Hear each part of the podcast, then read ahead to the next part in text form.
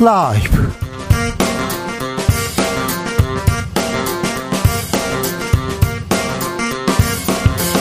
2023년 6월 2일 월요 금요일입니다.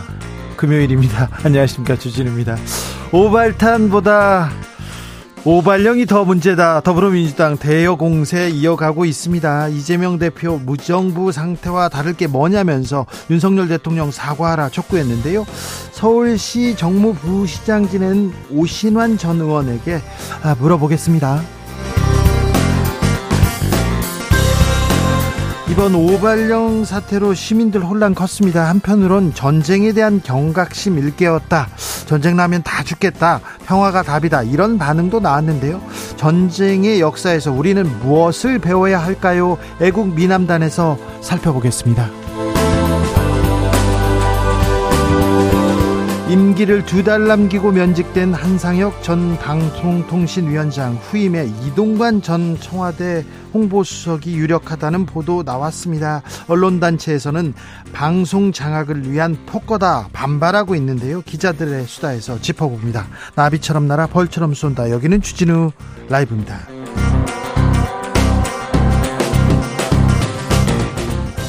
오늘도 자중차에 겸손하고 진정성 있게 여러분과 함께 하겠습니다. 금요일입니다. 네. 금요일까지 오셨으면 한 주 잘 오신 겁니다. 네. 고생 많으셨습니다. 그런데, 아, 요즘은요, 좀 힘들어요. 밥 먹고 커피 먹으면 2만 원이 넘어요. 부담이 큽니다. 지갑은 점점 더 무거워지는 것 같은데, 아, 상황은 좋지 않습니다. 이런 분 많습니다. 자, 혹한기라고 하는데요. 혹한기, 경기 혹한기에 내가 경제부 장관이라면 이재용이라면 자 세계 갑부라면 뭘 할 건지 거창한 그림 한번 아, 그려보겠습니다. 커피 쿠폰 보내드리겠습니다. 아, 문자는 샵 9730 짧은 문자 50원 긴 문자는 100원이고 콩으로 보내시면 무료입니다. 그럼 주진우 라이브 시작하겠습니다.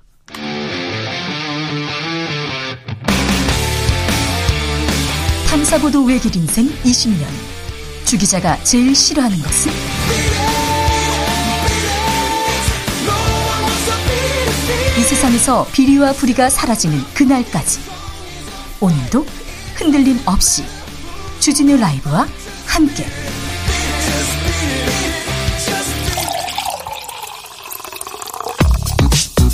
진짜 중요한 뉴스만 쭉 뽑아냈습니다. 주스 정상근 기자 어서 오세요. 안녕하십니까. 물가가 다시 올라갈 것으로 한국은행에서 보고 있네요. 네, 어, 지난달 물가 상승률이 3.3%를 기록하고 있습니다. 4개월 연속 둔화하고 있는데요. 어, 정부는 물가 상승률이 더 둔화할 것으로 기대를 했습니다만 한국은행은 장기적으로 물가는 더 올라갈 것이라고 봤습니다. 네. 한국은행은 물가는 기저효과의 영향으로 뚜렷한 둔화 흐름이 이어갔다라면서도 올해 중반까지 2%대로 낮아질 가능성은 있지만 어, 이후에 다시 높아져서 연말쯤 3% 내외의 수준을 나타낼 것이라고 전망했습니다. 석유류는 1년 전보다 많이 내렸어요. 18%가량 내렸는데 그런데 원자재도 내렸다 이런 소식이 있었는데 근데 우리 또 소비자 물가에서는 반영이 안 됩니다. 오를 때는 막 따라오르고요. 내릴 때는 안 내려요. 이걸 어찌해야 될지. 그런데 노인 인구가 물가에 부담 더 주고 있다. 이런 또 분석 나왔습니다. 네, 지난해 소비자 물가 상승에 대한 부담이 청년층보다 고령층에 더 컸다라는 통계가 나왔습니다. 어, 지난해 소비자 물가 상승률이 5.1%였는데요. 어, 가구주가 40에서 59세인 가구의 물가 상승률이 5.1%였는데 어, 청년층인 39세 이하 가구가 4.9%였습니다. 어, 그런데 60세 이상의 가구 물가 상승률이 5.3%로 더 높았습니다. 네. 어, 또한 물가 상승은 중산층에 가장 큰 부담이 됐습니다. 소득 중위 60%의 지난해 연간 물가 상승률은 5.2%로 평균보다 높았는데요. 어, 소득 하위 20%의 소비자 물가 상승률은 5.1%였고 소득 상위 20%의 어, 물가 상승률은 5.0%로 어, 소득이 높으면 오히려 물가 부담이 낮았습니다. 아, 다만 해당 통계는 통계청의 국가 승인 통계는 아니고 어, 실험적 통계입니다. 요즘은 뭐 만 원짜리 한 장 들고 가면 슈퍼에서 살 게 없어요 이런 얘기 하던데 얼마 전에 제가 어, 김치 사 먹었는데요. 저 조그만 김치, 조그만한 김치 있잖아요. 라면 먹을 때 2,500원이 넘더라고요. 와. 네, 많이 비쌉니다. 네. 못 먹겠더라고요. 네, 제 김치를 2,300원에 사시는 건 어떻게요? 네. 2,300원이요? 네. 아, 비싸요. 조금 담아 드리겠습니다. 네, 알겠어요. 네. 2,300원에 파실 거죠? 네. 네.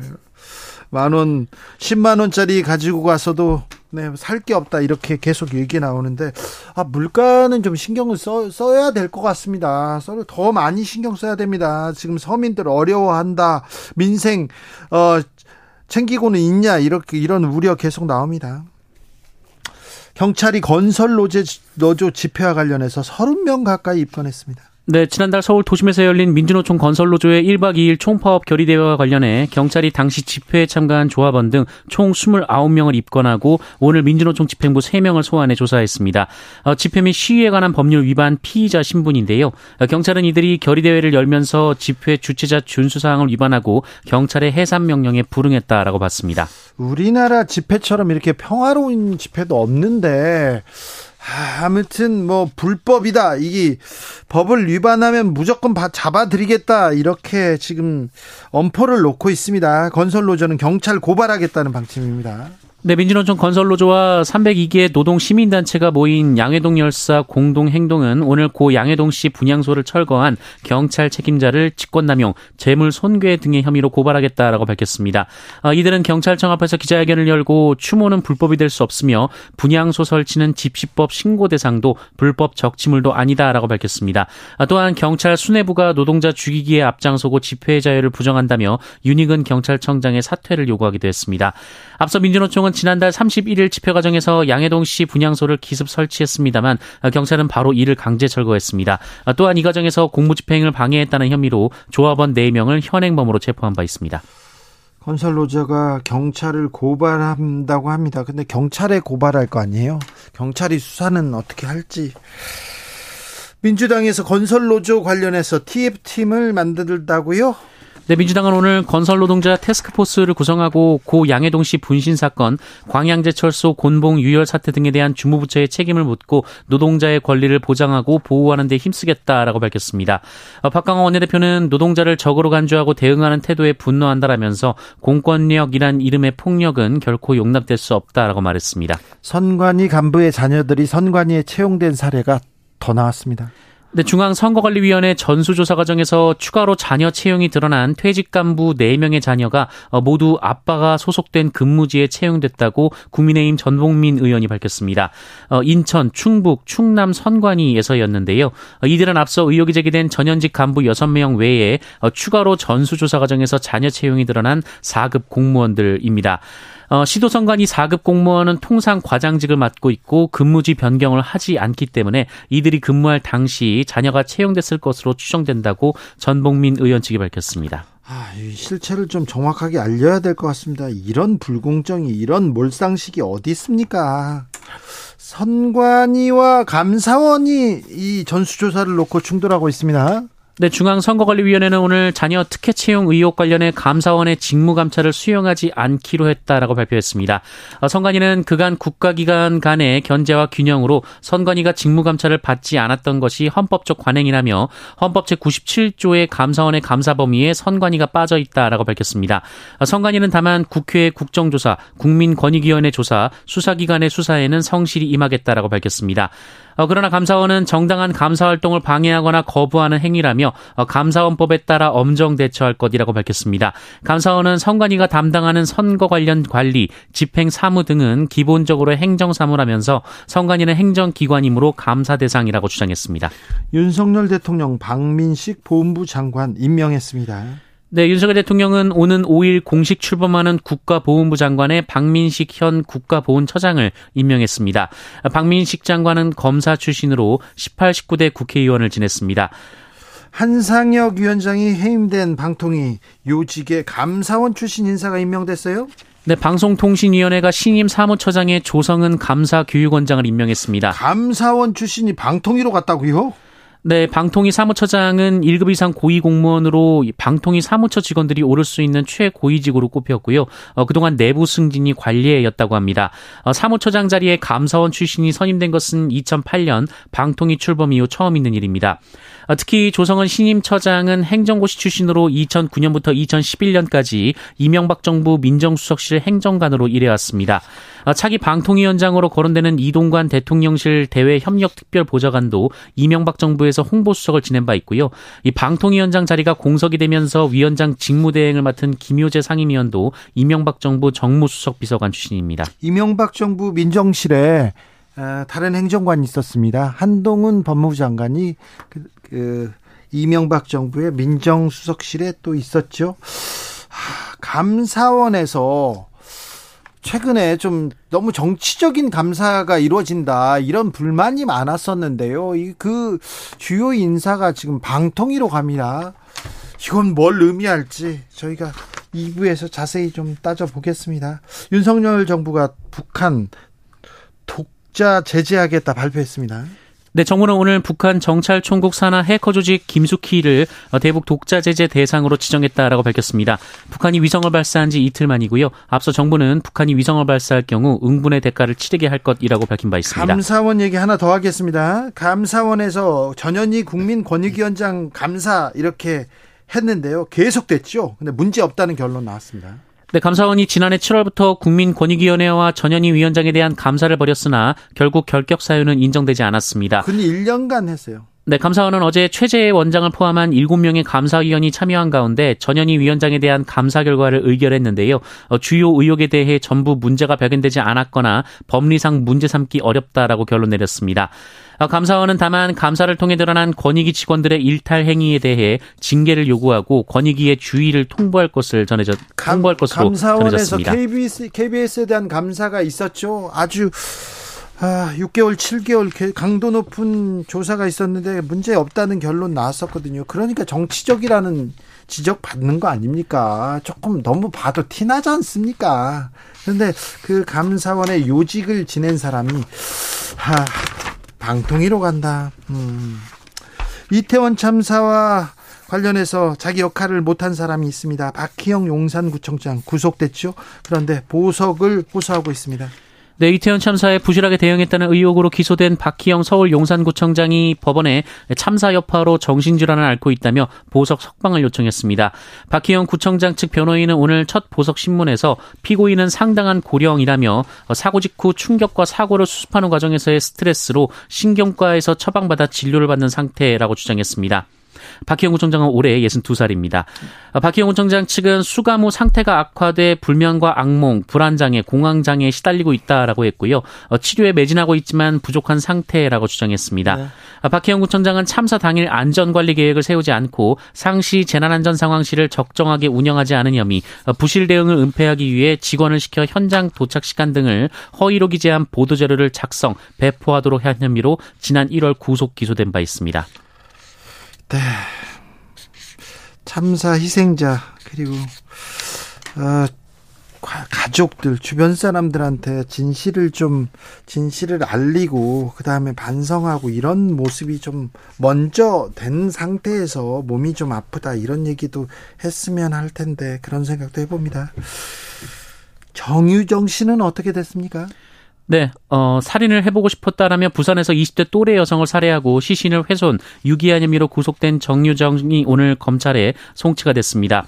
어, 정유정은 검찰 송치를 위해 오늘 오전 경찰서 유치장에서 나왔는데요. 이 모자와 마스크로 얼굴을 가린 채 취재진 앞에 섰고요. 이 범행 당시 제정신이 아니었다라며 피해자 유가족에게 정말 죄송하다라고 말했습니다. 네, 여행 가방을 이렇게 끌고 이렇게 가는 장면이 CCTV에 이렇게 찍혔는데 너무 경쾌해서 참 소름이 끼쳤습니다. 이와는 좀 별개로 어, 정유정 네. 제가 좋아하는 작가이기도 한데 엄청 소설을 멋있게 쓰시는 분이 있는데 그리고 또 다른 유정 제가 아는 이유정 기자는 엄청 훌륭한 기자도 있었는데 아 유정이라는 이름이 좀 피해 안 봤으면 하는 생각도 조금 듭니다. 이 사건은 다른 데서 너무 조금 흥미 위주로 보도하고 있어서요. 저희가 조금 지나가면 아, 정유정 이 사건은 우리한테 어떤 의미를 갖는지 저희가 자세히 짚어보도록 하겠습니다. 음, 서울시 의회가 학교별 기초 학력을 공개한다 이런 조례를 만든다고요? 네, 만들었는데요. 예. 어, 일단 대법원이 이에 대해 집행정지를 결정했습니다. 어, 서울시 교육청은 서울시 의회 관련 조례에 대해 효력정지 집행 신청을 낸 바 있는데요. 네. 어, 서울 학생들은 해마다 3월에서 4월 학교장이 필요하다고 판단한 경우 이 기초학력 진단을 받는데 어, 이는 외부의 결과를 공개하지 않습니다. 네. 어, 그런데 서울시 의회가 관련 조례를 통과시키면서 갑자기요. 네, 공개를 하라는 조례를 통과를 시키면서 논란이 됐는데 어, 이에 조희연 서울시 교육감이 거부권을 행사했으나 시의회가 다시 조례안을 의결했고 어, 김현기 서울시 의장이 조례를 공포했습니다.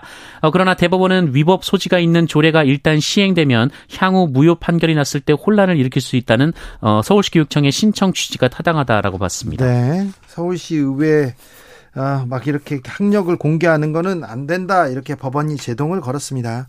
20세 이하 남자 축구 월드컵 대표팀 8강에 올라, 올라갔습니다. 아시아에서는 우리 팀만 8강에 올라갔습니다. 네, 오늘 아침 치러진 U20 월드컵 대회에서 우리 대표팀이 에콰도르를 3대 2로 제압하고 8강에 진출했습니다. 네. 이 전반 11분 이영준 선수의 선취골, 19분 배준호 선수의 추가골로 우리 팀은 점수를 2대 0으로 벌렸는데요. 예. 하지만 에콰도르도 만만치 않았습니다. 이 전반 36분 쿠에로 선수의 골로 에콰도르가 한 점을 따라붙었는데 어, 이에 우리 대표팀은 후반 시작하자마자 이 최석현 선수가 또 헤딩골을 터뜨리며 한 점 더 달아났으나 한 점더 따라왔지만 우리가 또 이겼습니다. 자, 네.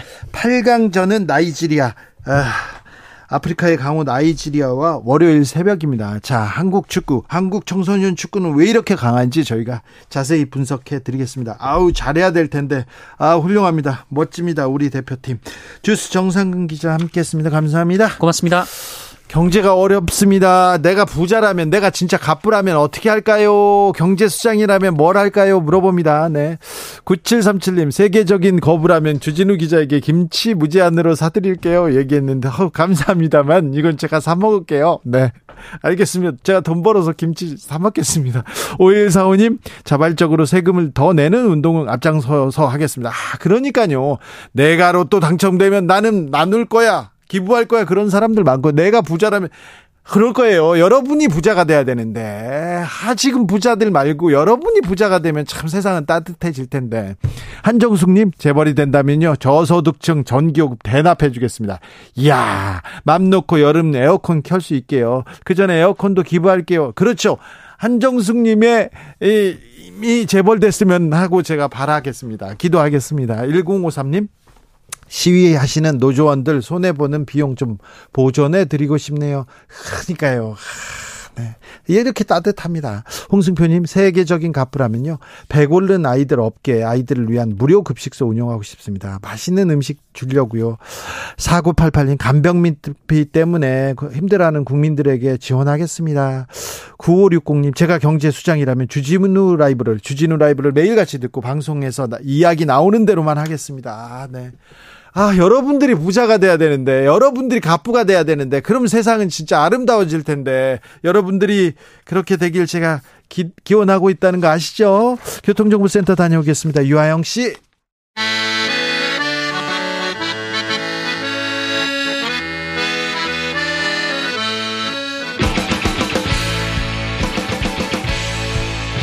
역사를 잊은 민족에게 미래는 없다. 역사에서 배우고 미래를 열어가겠습니다. 애국심으로 미래를 여는 남자들, 애국 미남단. 애국 미남단 1호 역사학자 전호영 교수 어서 오세요. 네, 안녕하세요. 그리고 오늘은 특별히 상명대학교 역사 콘텐츠학과 류한수 교수 모셨습니다. 안녕하세요. 네, 안녕하십니까. 처음 뵙겠습니다. 네, 잘 오셨습니다. 네, 고맙습니다. 아, 이틀 전 새벽에 아우 두, 두 선생님들 놀라셨죠. 경계 경보인지 뭔지 삐 하는 소리가 아우 깼어요. 저도 어, 저는 네 번 소리를 들었어요. 네 번이나요? 처음에는 사이렌 소리가 들렸고, 아 그렇죠. 어, 그다음에 방송도 들었고. 예, 경계 경보 들렸고, 네. 그다음에 방송 소리 들렸고, 네. 비행기 날아가는 소리 들렸고, 어, 네. 음, 오발령이라는 자- 소리 또 들렸고. 그러니까 오발령 소리는 안심하는 소리였기 때문에 네. 앞에 네 번은 굉장히 긴장되는 소리들이었어요. 네.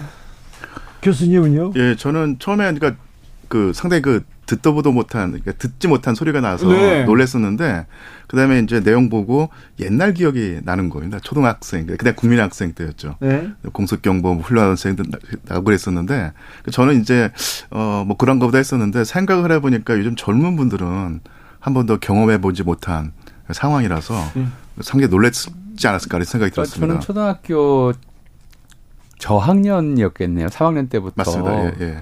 예, 고등학교 때까지 매달 그 훈련을 했거든요. 근데 예. 소용이 없었어요. 왜냐하면 이제 제가 받은 훈련은 아. 책상 밑에 기어 들어가서 비닐 뒤집어 쓰는 것밖에 없었어요. 예, 예. 그러니까 경기 경보가 나왔는데 네. 저 어떻게 해야 되는 거? 지하철로 가라는 건지 가야 될지 옥상으로 아. 가야 될지 공원으로 가야 될지 도대체 무슨 경계인지를 알 수가 없는 상황이니까. 그러니까요. 게다가 현대 도시들 특히 서울 같은 도시들은요. 음.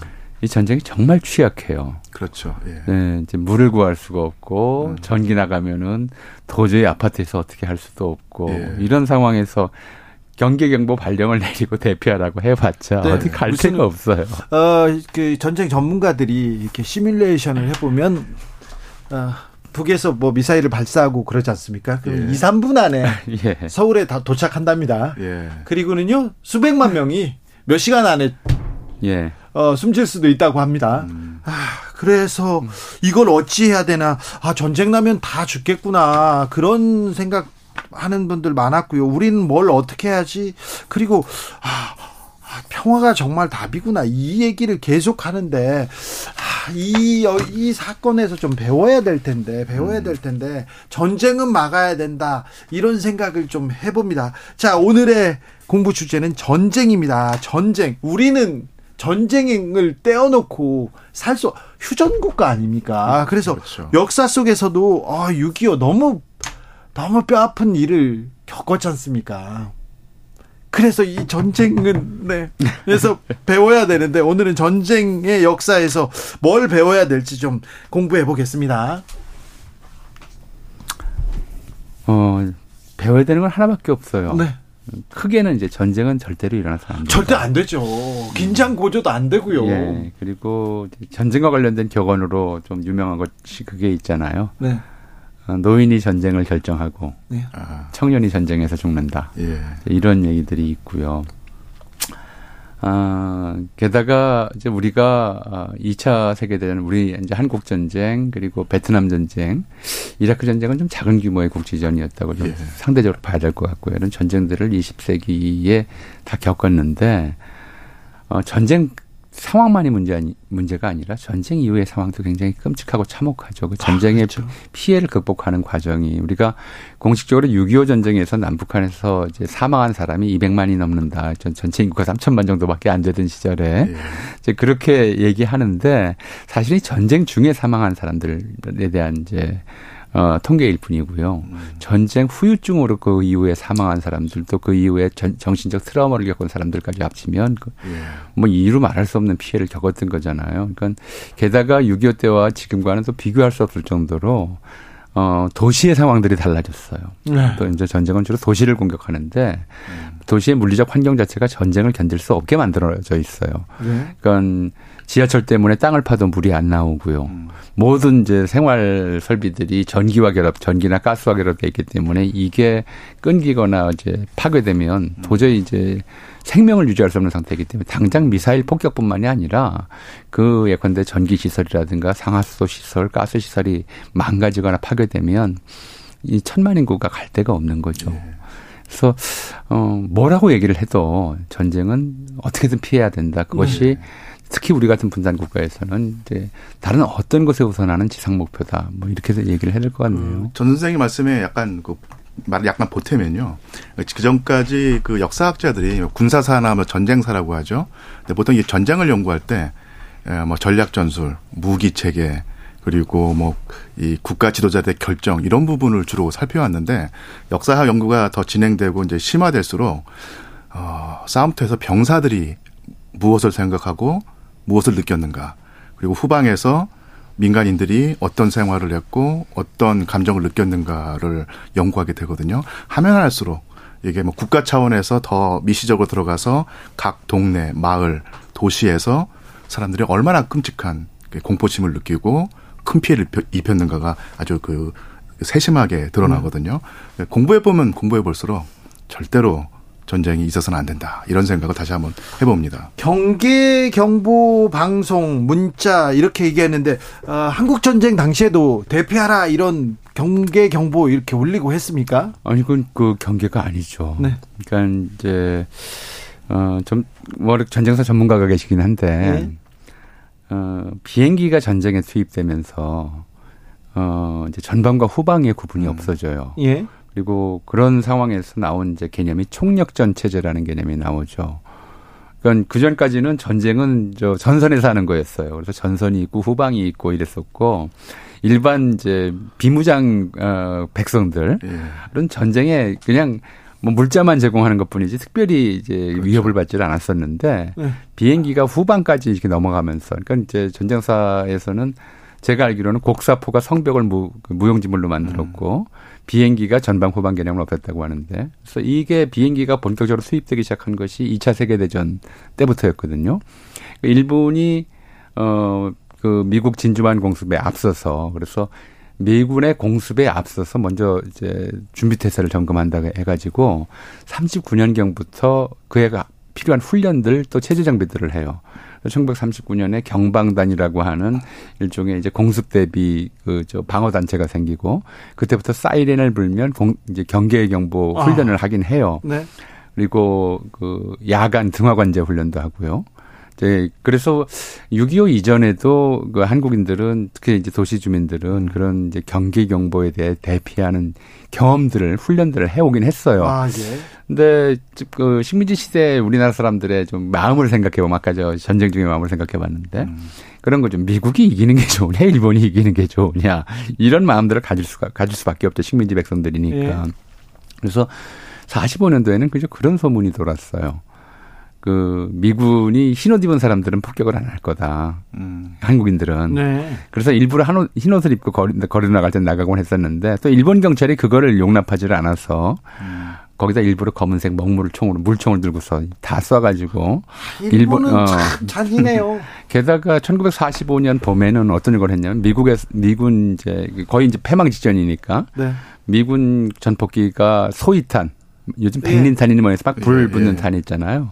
이걸 투하했을 경우 서울이 목적 건 축지대라서 밀집지대라서 다 불에 탈 수가 있다. 아. 그러니까 불에 타더라도 반쪽은 구하자라고 하는 그런 취지에서 소개 공지대라는 걸 만들어요. 이게 뭐냐면 이제 불이 옮겨 붙지 않도록 아예 민가를 다 헐어버리고 넓은 도로처럼 만들어 그 공지를 만드는 거예요. 그래서 만들어진 게 지금 종묘 앞에서 남산에 이르는 세운상가가 들어서 있는 그 50m 폭의 길이 예. 1945년 봄에 만들어진 거예요. 음. 막 민가들 철고. 그러니까 민가를 헐고 훈련도 하고 하는 일들은 이제 일제강점기부터 있었죠. 그리고 6.25 전쟁 당시에는 경계경보 이전에 왜냐하면 우리는 어 미군이 이제 제공권을 장악했기 때문에 북한기가 전쟁 초기에는 정말 좀 어, 뭐랄까 전략적 뭐 폭격기나 이런 예, 것들이 예. 없었고요. 예. 전쟁 초기에는 우리가 뭐 그, 그거 할 여유도 없었고 또 전쟁이 중반기에 들어서 들어서면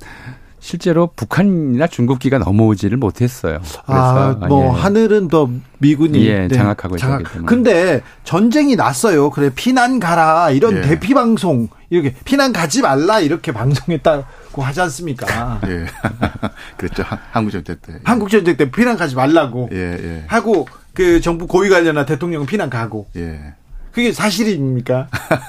사실은 아니 뭐 다 세상이 다 아는 사실을 그렇게 물어보시면 아니요 그러니까 지금도 믿을 수가 없어요. 아니요, 대통령이 또 비난 가지 마라. 또 우리가 아. 지키겠다 하고 먼저 주랭랑을 쳤다고. 이거는 말이 안 되잖아요. 그렇죠. 말이 안 되는 말이 일이 벌어져. 게다가 저 그래놓고 한강다리 폭파했은 네. 거죠. 음. 폭발을 해놓으니까 뭔지를 모르고 이제 있다가 그야말로 우리가 국군이 북진하고 있으니 서울 시민들은 안심하고 제자를 지켜라. 그런데 그 방송의 취지도 목적도 예. 이승만 대통령의 피난길이 분빌까봐 음. 붐빌까봐 했다는 거잖아요. 아, 먼저 내려가서. 그러니까 이제 괜히 사람들이 그 피난길이 몰려들면은 차가 못 다니니까 음. 안심하고 서울에 있어라라고 방송해놓고 이제 먼저 건너가고 다리 폭파하고 서울 주민들이 뒤늦게 이제 포성이 들리 가까이서 들리는 걸 알고 허겁지겁 짐 싸서 한강 다리 갔다가 끊어져서 되돌아오거나 차로 이동하던 사람들은 음. 다리 폭파하는 바람에 저 빠져 죽은 사람들도 어, 수십 명 되고요. 예. 그런 상황이었죠.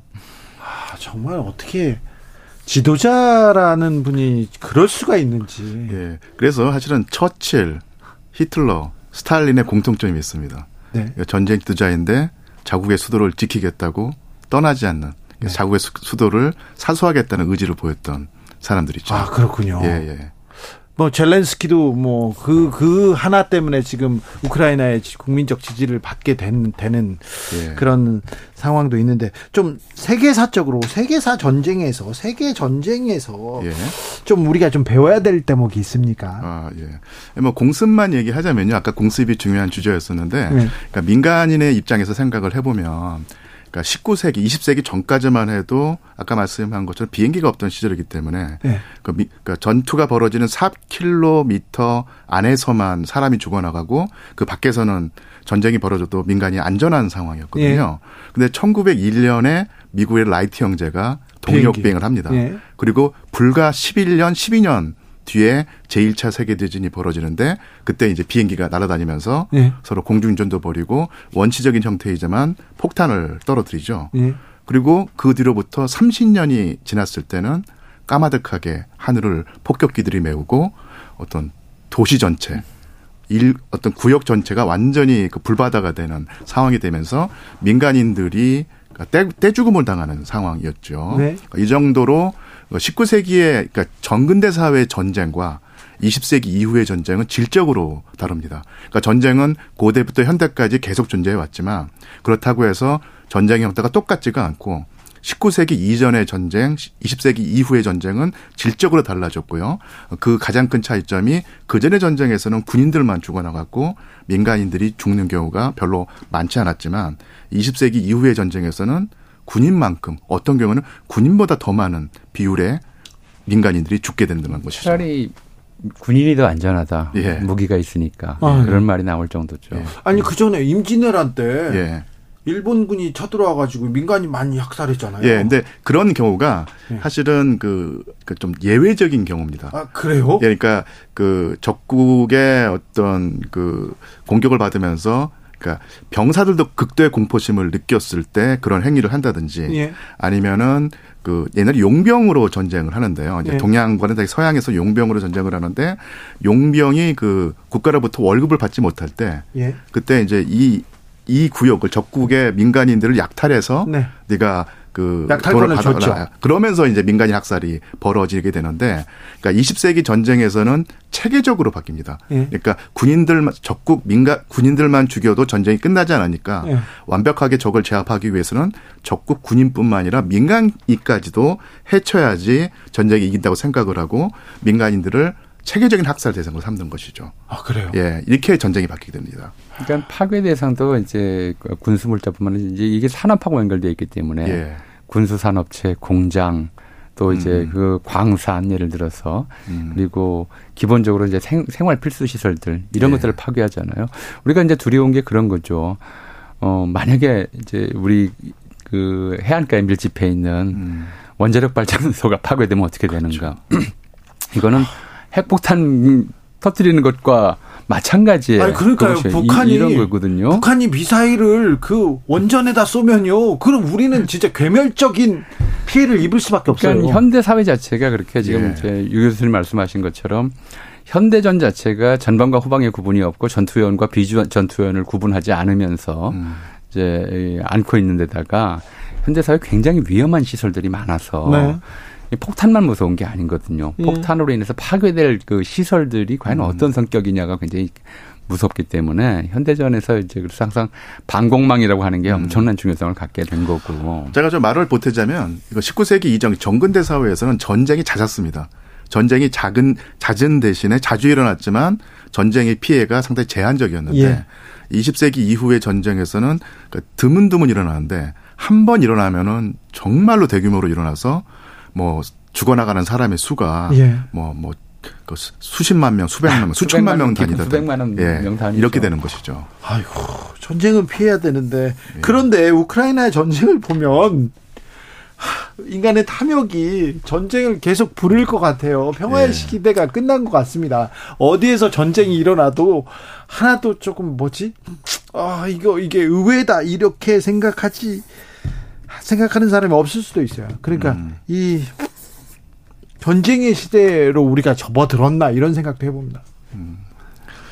아 그래서 그 20세기의 그 전반기에 그 큰, 큰 전쟁을 두 번 겪지 않습니까? 네, 세계 1차. 예, 1차 세계 대전과 1차 세계 대전 여파 속에서 2차 세계 대전까지 예. 일어나서 사실은 뭐 그 유럽뿐만 아니라 전 세계가 그 전화에 휩싸이면서 어마하게, 어마하게 많은 사람이 죽었는데, 어, 그 역설적으로 그 2차 세계대전 끝나고 난 다음에 냉전이 그 벌어졌는데, 예.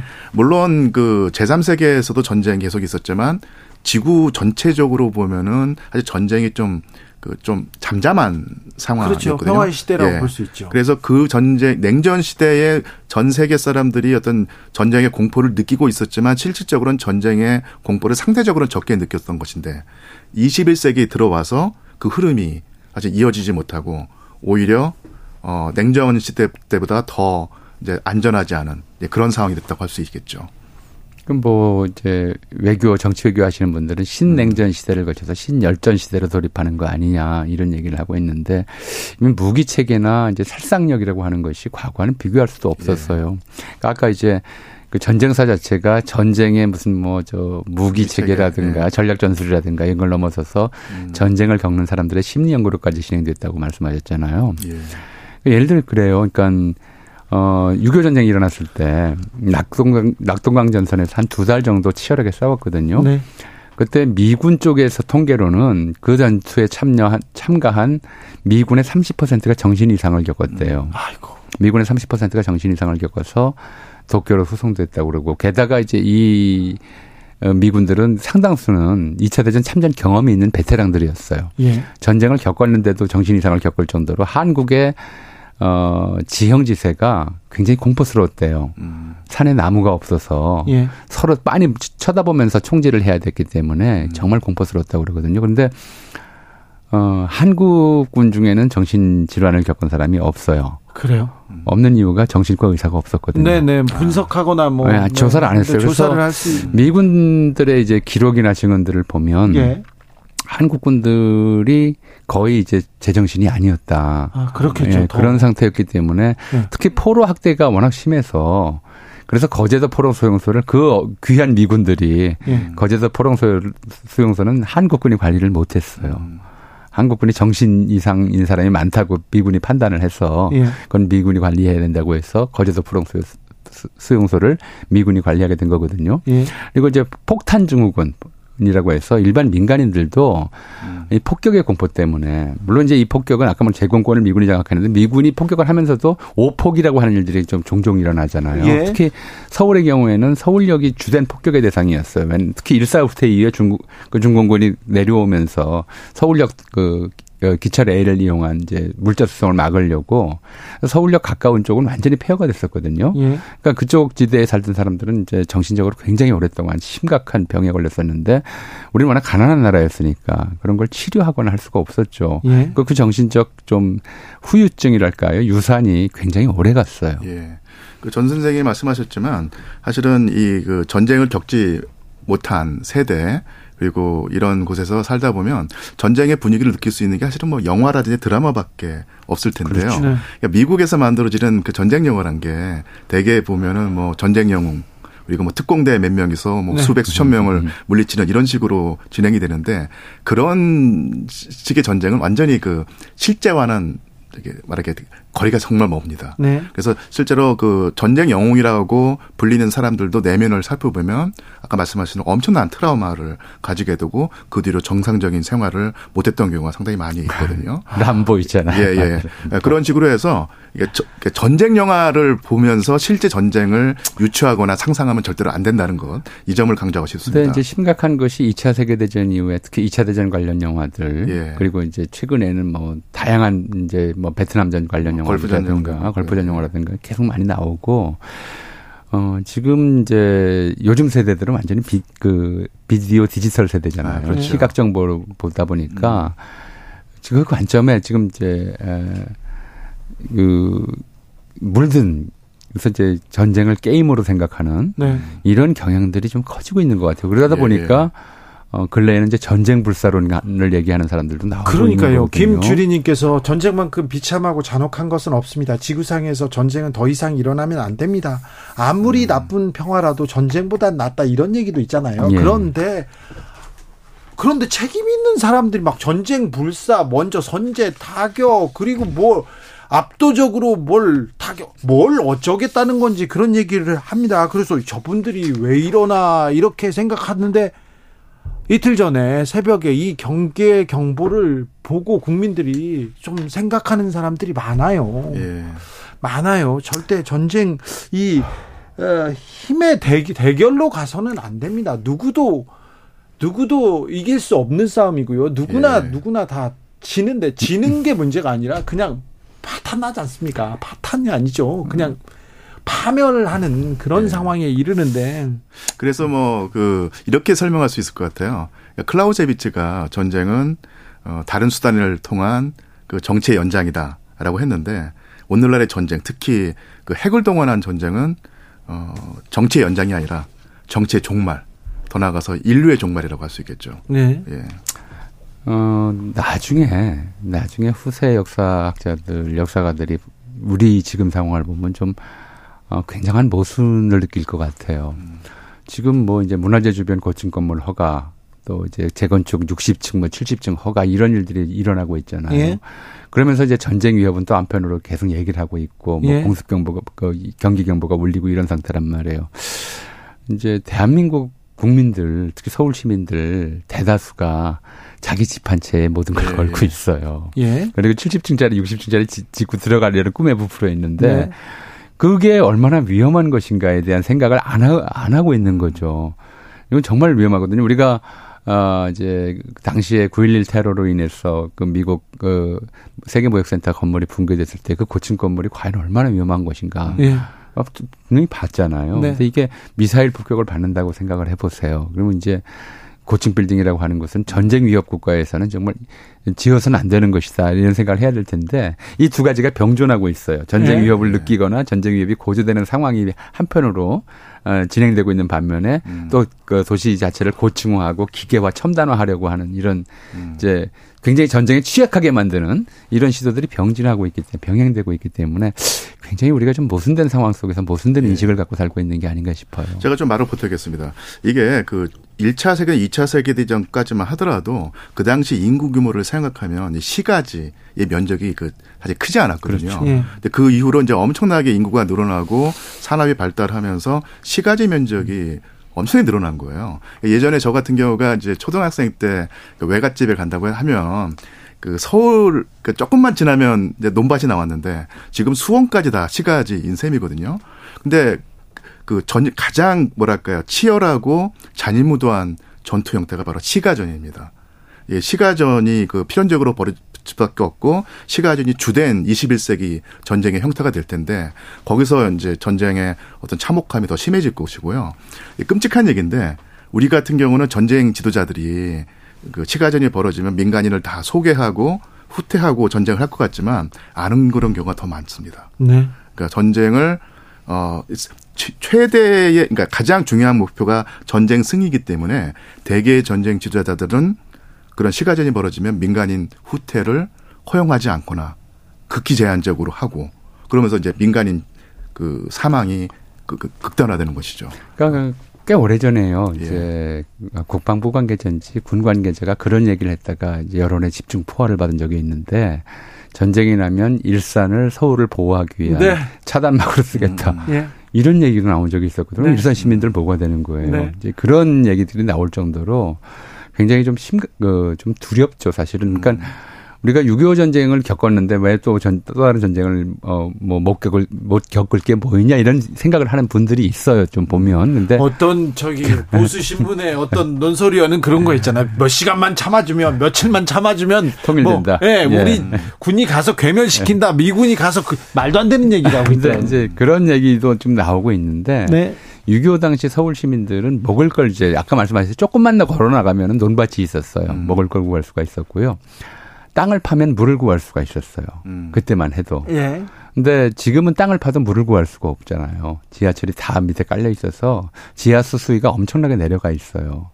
그리고 걸어 나간다고 어디 논밭이 있어요. 아무것도 없거든요. 그러니까 당장 이제 3시간 버틸 수 있는 뭐 공기량 그렇다 치더라도 뭐 물, 음식 그리고 전기가스는 제외하더라도 이걸 다 구할 수가 없는데 이 천만을 어떻게 먹여 살릴 거예요. 그렇게 이제 정말 끔찍한 일이죠. 그런 상황들이 우리가 좀 생각해야 될 거는 우리가 6.25 전쟁을 겪었다고 해서 앞으로 만약에 전쟁이 일어난다면 6.25 전쟁하고 절대로 비슷하지 않을 것이다. 네. 음. 그죠 아니 역사학자 선생님들 모셔다 놓고 이런 거 물어보고 싶어요. 지금 좀 다급한 질문입니다. 역사적으로 전쟁이 일어나거나 이런 무슨 이런 경계 경보 발령해 가지고 우리가 대피해야 될 때 피난을 가야 됩니까? 아니 뭘 해야 됩니까? 아니 정부에서 자 우리가 어떻게 대비하고 있으니 어찌하시오 이런 지침을 줘야 되는데 지침이 없어요 아예. 예.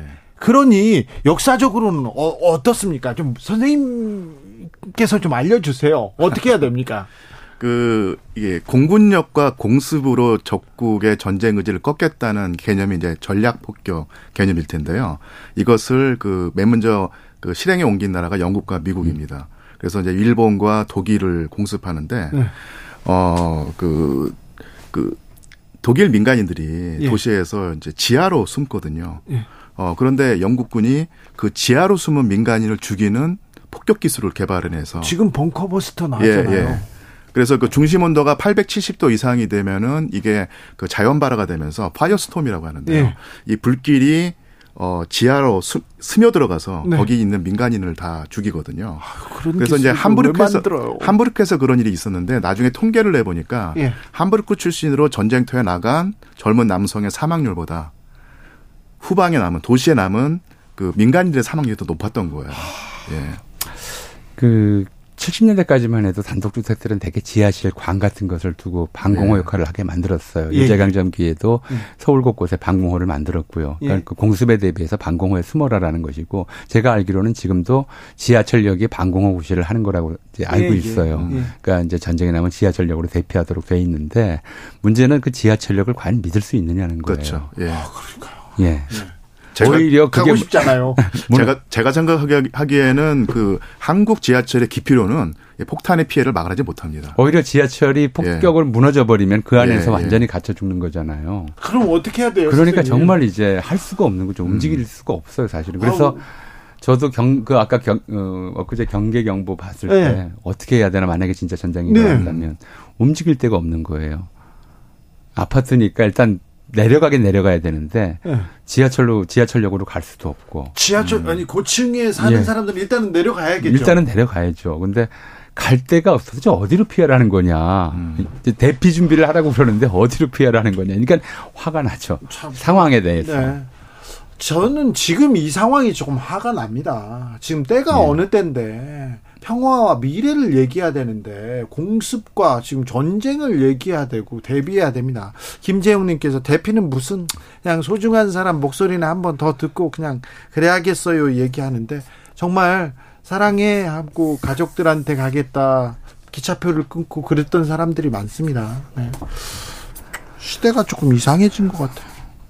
그렇죠. 네. 이제 그, 그 근데 사실은 그 북한이 이미 미사일을 그 그 발사체를 쏘겠다고 네. 예, 예고한 상황이어서 음. 일본한테 어디로 쏜다고 예, 알려줬어요. 예고한 상황이어서 불필요한 일이긴 했었는데 그 다만 이제 이걸 통해서 우리가 수십 년 만에 네. 수십 년 만에 아 우리가 아직도 휴전 국가구나 예. 아직도 음. 전쟁 위협이 지구상에서 가장 높은 나라 중에 하나구나 예. 이걸 깨닫게 했다는 정도는 의미가 있었던 것 같아요. 그것도 좀 민감한 얘기인데 이 결국은 전쟁을 결정하는 사람들은 이제 권력자들일 텐데요. 예, 권력자들이 전쟁을 그 막는 방편으로 항상 생각하는 게 동맹입니다. 강력한 동맹을 구해서 집단 안보 체제를 어, 형성하면은 그 전쟁이 억지된다고 생각을 하는데 그런 경우도 많이 있죠. 하지만 어, 오히려 그 집단 안보를 통한 동맹 관계 강화를 통한 그 전쟁 억지가 그러니까 들여 먹히지 않고 오히려 더 큰 전쟁을 부르는 경우가 바로 대표적으로 제 1차 세계 대전이거든요. 그러니까 남의 전쟁이 내 전쟁이 되는 예, 맞습니다. 일들이 예. 계속 벌어지는 거죠. 예. 아이고. 그러니까 동맹 자체가 전쟁을 억제한다는 것이 일부분만의 진실이고 네. 오히려 더 큰 피해를 불러올 네. 가능성도 충분히 감안하고 그에 맞는 전략을 짜야 되는 상황이죠. 평화가 답인데 대화해야 되는데 우리는 형제끼리 지금 갈, 나뉜 그런 나라에 살고 있는데 어찌 대화, 평화, 통일 얘기는 없고 대결, 전쟁 이런 얘기만 나와서 좀 슬픈데요. 아무튼 슬픈 게 아니라 무섭습니다. 네, 무서운데요. 네, 아무튼 역사에서 배웠습니다. 전호영 교수님, 유한수 교수님, 감사합니다. 네, 고맙습니다. 감사합니다.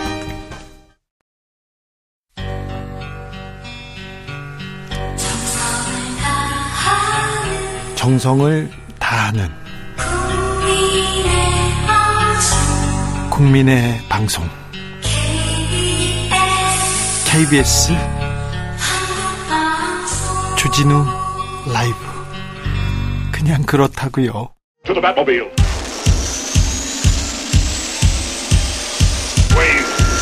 Energy. 주기자의 1분 요즘 울산 국회의원들이 화제입니다. 김기현 국민의힘 대표가 있고요. 박성민 의원은 여권의 찐 실세, 윤석열의 찐 친이라고 합니다. 윤 대통령이 검사 시절부터 절친이었다고 합니다. 대선에서는 조직본부장 맡았어요. 이게 굉장히 요직이거든요. 지난 4월 한미 정상회담에도 대통령과 동행하기도 했습니다. 이용호, 이용호 의원이 언급한 5인의 멤버이기도 합니다. 합니다. 지금은 뭐 아니다 이렇게 얘기합니다. 말을 바꿨어요. 국민의힘 이채익 의원도 울산 지역 국회의원입니다. 어제 국회 국방에 나와서 이채익 의원 문재인 정권 5년간 대북 유화 정책으로 안보 기강이 무너지고 한미일 관계가 훼손됐다 이렇게 강조하더군요. 이 의원 이런 말도 했습니다. 잠깐 들어볼까요? 이해찬 전 민주당 대표는 오늘 뭐 이런 얘기를 했다고 해요. 우리나라가 신세 질게 아무것도 없는 나라다. 이 기사는 망언이라고 표현했습니다. 저는 분명히 우크라이나는 유교 참전 국가 맞죠? 참전 국가는 아닌 거로 알고 있습니다. 참전 국가 아닙니까? 소련의 그 어, 침공에 따른 우리가 예, 의원님 우크라이나가 6.25 당시에 저희를 지원한 국가는 아닙니다. 네. 지원한 국가는 아닙니까? 네. 우크라이나가 소련인데 우방국이었다고요? 6.25 때? 6.25는 우리가 북한으로부터 침략받고 소련의 사주를 받았어요. 그 당시 우크라이나는 소련이었습니다. 우크라이나가 우리의 우방이었다고 6.25 때 그렇게 생각하시는 분이 계시네요. 이 정도는 돼야 우리나라에서 국회의원 하는가 봅니다. 주기자 1분이었습니다. 밥 딜런 Blowing in the Wind.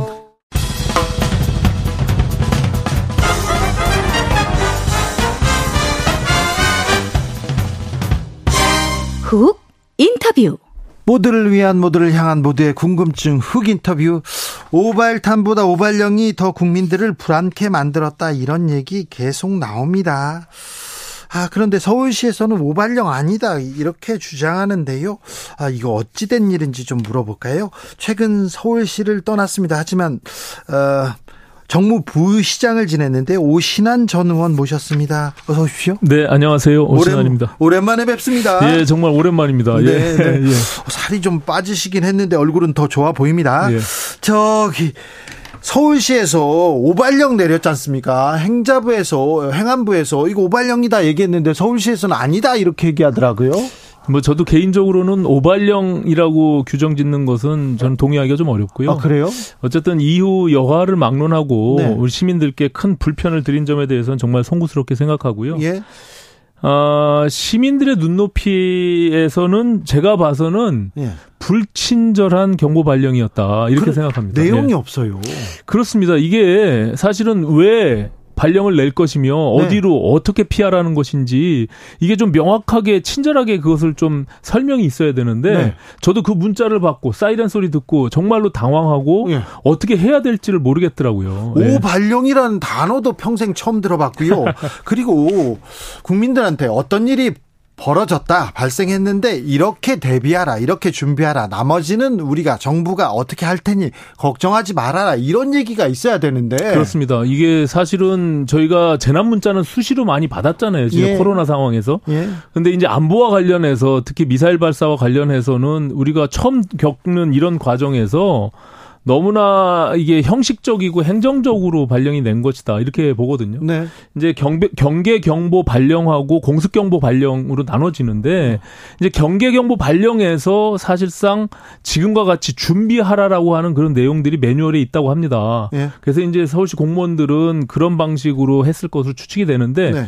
시민들의 입장에서는 경계 경보와 공습 경보를 구분해서 삶을 일상을 살지 않거든요. 그렇죠. 예, 이런 점에 있어서는 너무나 조금 착오가 있었다. 네. 조금 더 친절하게 예. 이 부분은 좀 더 시스템을 보완해야 될 필요가 있다 이렇게 생각합니다. 예. 이번 사태에서 좀 배워야죠. 그래서 좀 나아져야죠. 그런데 아, 이 이후에 서울시하고 행안부하고 우- 우리 서로 내 탓이다 이렇게 손가락질하고 있으면 어떻게 합니까? 그러면 국민은 어떻게 됩니까?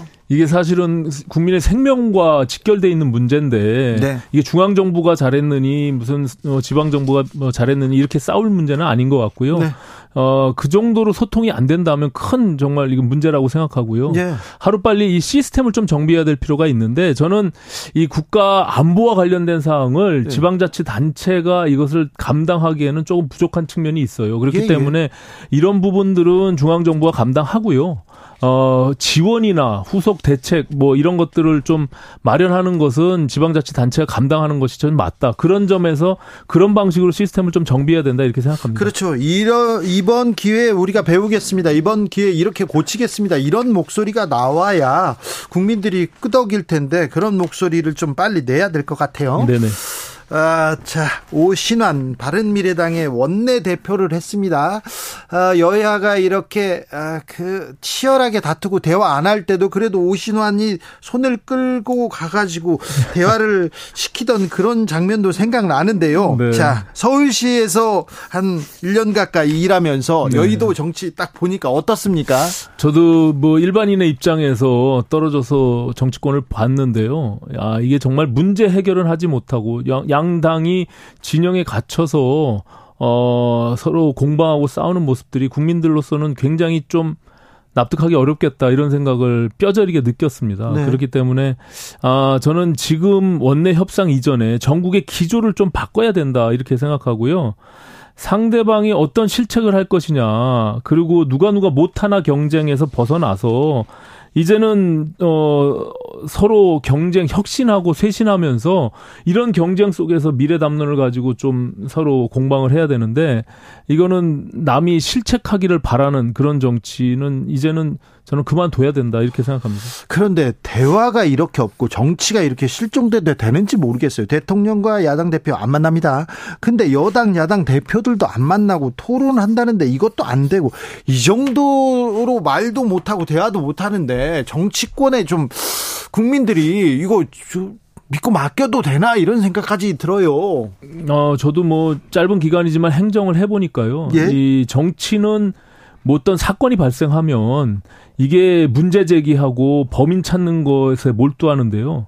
행정은 오히려 그 원인을 찾고 문제를 해결하려고 하는 측면이 있습니다. 그렇기 해결해야죠. 때문에 예. 이게 정치권이 이런 식의 서로 남 탓으로 일반 일관되게 이렇게 싸우기만 하면 네. 국민들의 불신은 계속 커져갈 수밖에 없고요. 네. 문제 해결 능력을 잃게 되니까 모두가 그냥 사법부나 법원 앞에 가서 집회하고 데모하고 본인들의 목소리를 내는 거 아니겠습니까? 네. 그래서 국민들의 이런 어려운 목소리들을 정치권, 국회가 그것을 수용하고 담아내면서 문제를 해결해야 된다. 저는 이렇게 생각합니다. 네. 다시 여의도로 돌아왔으니 이제 또 정치 현안들 좀 물어보겠습니다. 여의도로 돌아옵니다. 어, 여의도로 오시겠다고 했는데 그러면 어, 지역구가 관악이신데 네. 관악을 두고 두고 두고 험지로 가신다고요?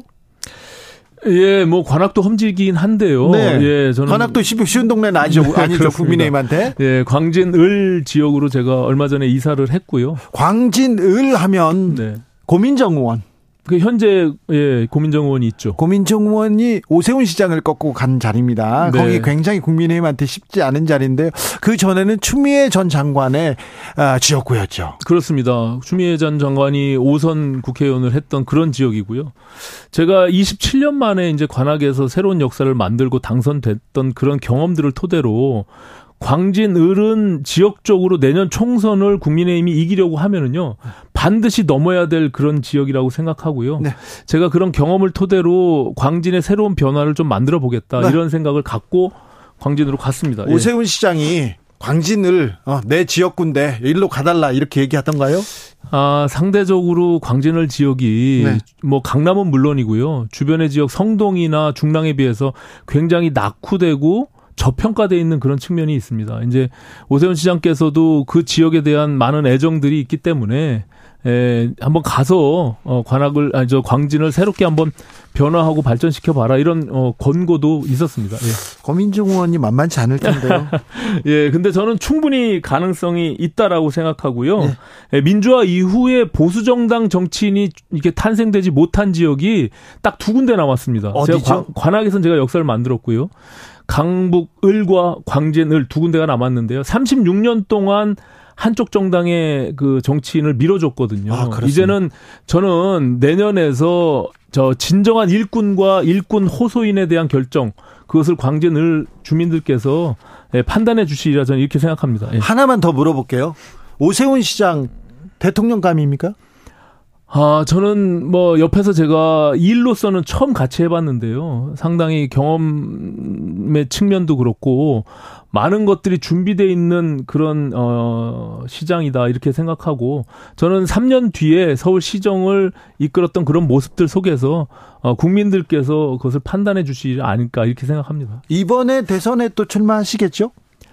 아, 그거는 제가 잘 모르겠어요. 3년 뒤에 지금은 시정에 집중하고 그 일을 굉장히 열심히 하고 있는 측면이 있고요. 지금은 그런지 몰라도 네. 예전에는요 시정 열심히 안 하고 또 무상급식 그걸로 또 국민투표 아, 그건 벌써 뭐 과거 오래전 얘기인데. 국민투 뭐- 아 그, 그 대선에 또 마음이 있어서 그 지난 그러셨죠. 2021년도에 네. 어, 보궐선거를 겪으면서 그 부분에 대해서는 서울 시민들이 한번 판단이 끝났다. 저는 이렇게 생각합니다. 네. 알겠습니다. 네, 지금은 시정에 집중하고 있다. 그리고는 국- 국민의 판단을 마- 믿어보겠다. 네, 그 얘기한. 근데요, 정무부 시장이니까 또 한마디만 그렇게 왜 이렇게 모기가 많아요 서울에? 그거 그 얘기 많이 들었죠. 제가 서울시에다 물어봤더니 이 전화 많이 받는답니다. 모기뿐만이 아니라 예. 무슨 하루살이 같은 그렇죠. 것들이 지금 많이 발생해서 그런데 아마 기후 온난화와 관계가 있는 것 같고요. 아니요, 방제 작업 잘 못하는 거 아닙니까? 이제 그런 부분들은 뭐 지자체와 협력해서 계속 대응을 해 나가고 있는데요. 네. 아무래도 이거는 전 지구적 상황이고 서울시만의 문제는 아닌 것 같고요. 아니 제가 그래가지고 런던 파리에 있는 친구들 도쿄에 있는 친구들한테 다 전화를 돌려봤어요. 네. 올해 모기 많냐? 근데 아니래요. 거기 기자들한테도 물어봤습니다. 전 지구적 상황이 아니고 서울 특별히 하루살이 얼마 전에 잠실 야구장에 비 오듯 오- 오더라고요. 그러니까 그렇잖아요. 저도 그 방송에서 봤는데요. 네. 굉장히 뭐 시민들도 불편했을 것 같다는 생각이 들고요. 예. 뭐 방제 작업 계속 이루어지고 있는데 네. 저는 뭐 여러 가지 좀 이상 현상에 대한 부분들 때문이 아닌가 이렇게 생각합니다. 그래도 아무튼 좀 서울시가 더 신경 써 주셔야 예, 물론이죠. 되는데. 예. 알겠습니다. 자, 또 현안으로 계속 넘어갑니다. 국민의힘 얘기부터 먼저 물어볼게요. 민주당 얘기부터 하시겠습니까? 뭐 어떤 것이든 좋습니다. 이준석 전 대표가 내년에 노원에 출마하다 출마하겠다. 윤핵관들이 공천 장난치면 무소속으로 간다 얘기했는데 어떻게 들으셨습니까? 뭐 오래전 얘기고요. 이준석 대표 전 대표도 사실은 국민의힘의 지금 소속 당원입니다. 네. 그렇기 때문에 뭐 국민의힘이 잘 국민들과의 어떤 신뢰를 회복하고 총선에서 승리하기를 바라는 마음을 갖고 있을 거라고 생각하고요. 뭐 다양한 목소리들을 또 정당의 안에서 그것을 수용하고 그것을 포용하면서 가는 것은 또 정당이 해야 될 일이라고 생각하기 때문에 저는 무조건 배척보다는 어 다양한 생각들을 좀 수용했으면 좋겠다. 예, 국민의힘이 그 부분이 약간 부족하다 이런 지적 있잖아요. 그거는 뭐 민주당도 뭐 마찬가지고요. 네. 어느 정당이나 뭐 좀 비판적인 목소리들에 대해서 이렇게 배척하는 측면들이 있는데요. 네. 그것은 이게 과대 포장돼 있는 일부의 지지층만을 바라보기 때문이라고 생각하는데요. 예, 예. 그런 것들을 좀 뭐 양당이 다 공이 그거 좀 벗어나야 된다 이렇게 생각합니다. 이준석 전 대표가 공천을 못 받거나 그러진 않겠죠? 저는 뭐 그렇게 되리라고 생각하지 않습니다. 그래서 오히려 스펙트럼을 넓혀서 네. 예, 특히 이제 수도권의 민심들을 우리가 확보하기 위해서는 그 부분은 반드시 우리가 어, 좀 가져가야 될 문제가 아닌가 이렇게 생각합니다. 윤핵관 일부 의원들은 뭐 민주당보다 더 이준석이 더 밉다 이런 얘기를 많이 했거든요. 뭐 이렇게 좀 밉살스럽게 여러 가지 조금 뭐 이준석 전 대표가 한 행동이나 말이나 이런 것들이 있었긴 한데요. 네. 아, 앞서 말씀드린데도 그것도 뭐 이준석 전 대표도 당에 대한 어떤 애정이나 당이 잘 되기를 바라는 마음들을 좀 더 담아서 비판을 하는 것이 마땅하고요. 예. 또 그런 부분들을 정당의 지도부는 또 수용하고 또 못 만날 이유가 없으니까 좀 대화하고 소통했으면 좋겠다 이렇게 생각합니다. 윤회관들이 다 한다 그러다 지금은 오인회라는 그런 그런 뭐 지목된 사람들도 나왔어요. 오인회가 다 한다 최고위원은 유명무실하다 이런 얘기 나왔을 때 어떤 생각 들던가요? 저는 뭐 최근에 5인의 얘기는 제가 금시초문이고요. 네. 그 최고위원 지금 보궐선거가 있지 않습니까? 네. 여기 관심이 굉장히 떨어지는 측면은 어 저희 당이 당 대표와 최고위원 선거를 분리 선거하거든요. 예. 소위 말해서 단일 지도 체제를 운영하고 있는데 그러다 보니까 이게 무게감이 떨어질 수밖에 관심도 없죠. 떨어지죠. 예. 네. 그래서 사실 초선이나 원외 쪽에서 관심을 갖는 경향들이 있는데 저는 차제에 이런 어 당내의 지도 체제에 있어서도 좀 한번 고민해 봐야 될 문제가 아닌가 이렇게 생각합니다. 네. 아, 김, 어, 검사가 대거 내년 총선에 공천 받을 것이다. 이런 얘기가 있는가 하면 또 김기현 국민의힘 대표는 천만의 말씀이다. 그럴 가능성 없다. 이런 얘기도 했는데요. 어찌 보시는지요? 아니 검사 당을 만들게 되면 국민들이 싫어하고 총선에 패배할 텐데 네. 바보가 아니라면 국민의힘이 그렇게 하겠느냐 저는 이렇게 생각하고요. 네. 그거는 뭐 선거를 지겠다는 방식으로 가겠다는 얘기인데 저는 이게 사실 민주당에서 지금 윤석열 대통령을 국민이 선택한 대통령으로 보지 않고 예, 조국을 감옥에 보낸 검찰총장으로 여전히 인식하고 음, 네. 이게 정치 검찰의 프레임을 계속 선거까지 끌고 가려고 하는 그런 저희가 깔려 있다. 저는 이렇게 보거든요. 네. 그래서 저는 오히려 그런 의심들 속에서 공천을 어 그걸 벗어나서 만약에 혁신적으로 공천을 하게 되면 네. 국민들이 오히려 지지하고 응원해주지 않을까 이렇게 네. 생각합니다. 예. 아, 한동훈 장관 출마설에 대해서는 어떻게 생각하세요? 저는 지금 저희 당이 지금 100석 정도 되는 어 자원이 부족한 측면에서 저는 국민들의 필요에 의해서 한동훈 장관이 어 우리 당이 그걸 전면에 배치할 것이냐 후면에 배치할 것이냐는 좀 차제에 논의하더라도 네. 저는 뭐 본인이 뜻한다면 네. 저희가 뭐 당에서 어 인물로서 네. 어 쓰는 것도 나쁘지 않다 저는 이렇게 생각합니다. 알겠습니다. 국민의힘의 인사들 중에 또 실력과 또 아, 실력과 그리고 또 숨기지 않는 분이어서 이것저것 다 물어봅니다. 자, 윤석열 대통령이 이동관 전 청와대 홍보수석을 어, 방송통신위원장에 임명할 것이다 이런 보도가 나왔습니다. 어떻게 들으셨어요? 저는 뭐, 뭐, 개인적인, 뭐, 정치적인 성향이나 이런, 뭐, 이런 여러 가지 논란은 좀 차지, 차치하고서라도 개인적으로 별 흠결이 있는 것은 아니다, 이렇게 보여지거든요. 개인적으로 흠결이 있다는 보도도 나오기 시작했습니다. 물론 뭐, 그런데 그게 큰 뭐, 저, 그동안 청문회에서 늘상 논의가 됐던 그런 정도 수준이지, 이게 도덕적으로 아니면은 무슨 뭐 큰 문제가 있다라고 법, 법리적으로도 그렇고 그런 생각은 들지 않고요. 다만 이제 청문회를 좀 지켜볼 필요는 있는데요. 어, 이동관 수석이 갖고 있는 뭐 정책 성향에 대해서 네. 이제 아무래도 어, 그런 공방이 좀 있을 것 같은데 저는 뭐 국민들이 잘 판단해 주시지 않을까 이렇게 생각합니다. 예. 이명박 정부 당시에는 언론 장악 하, 언론의 흑역사로 남아 있다 이런 얘기 계속 나올 텐데 그런데 어, MB 정권 사람들을 계속 이렇게 중용합니다. 그렇습니다. 예, 이 정부에서 뭐 과거 MB 정부 때 일했던 분들이 많이 등용이 되고 쓰여지고 있는데 뭐 어떤 정권에서 일했던 사람들이 들어가면 안 된다 이런 프레임보다는 뭐 그분이 정말 일을 다시금 잘 할 수 있느냐 없느냐 이런 측면에서 능력이 있느냐 자질이 훌륭하느냐 뭐 이런 측면에서 좀 바라봤으면 좋겠습니다. 그렇죠. 능력을 따져야 되는데 그분들이 그 전에 능력을 보여주지 못했는데 갑자기 보여줄까 이런 생각도 또 듭니다. 야, 이건 자, 보는 시각에 따라서 좀 다를 수 있을 것 같아요. 네. 예. 자 민주 당은 어떻게 보고 계십니까? 민주당은 뭐 사실상 지금 이재명 대표의 리스크가 네. 국민의 힘- 힘으로서는 그것이 뭐 한편 이게 감사한 측면도 있겠으나 저는 이재명 대표가 결단하는 순간 양당이 이, 더 쇄신 경쟁으로 갈 수 있는 그런 계기가 마련될 수 있다 이렇게 보여지고요. 네. 지금 김남국 의원 문제나 예. 지금 당, 당- 당 대표 돈봉투 사건이나 이런 부분들은 하루 빨리 당내에서 결단을 내려야 되는 문제라고 생각합니다. 이건 국민의 민심과 너무나 멀어져 가고 있는 측면이 있는데 네. 민주당도 미궁에 빠져서 헤어나지 못하고 있는 측면이 있는데 좀 아쉬움이 큽니다. 예. 민주당이 미궁에 빠져서 아시 뭐 네.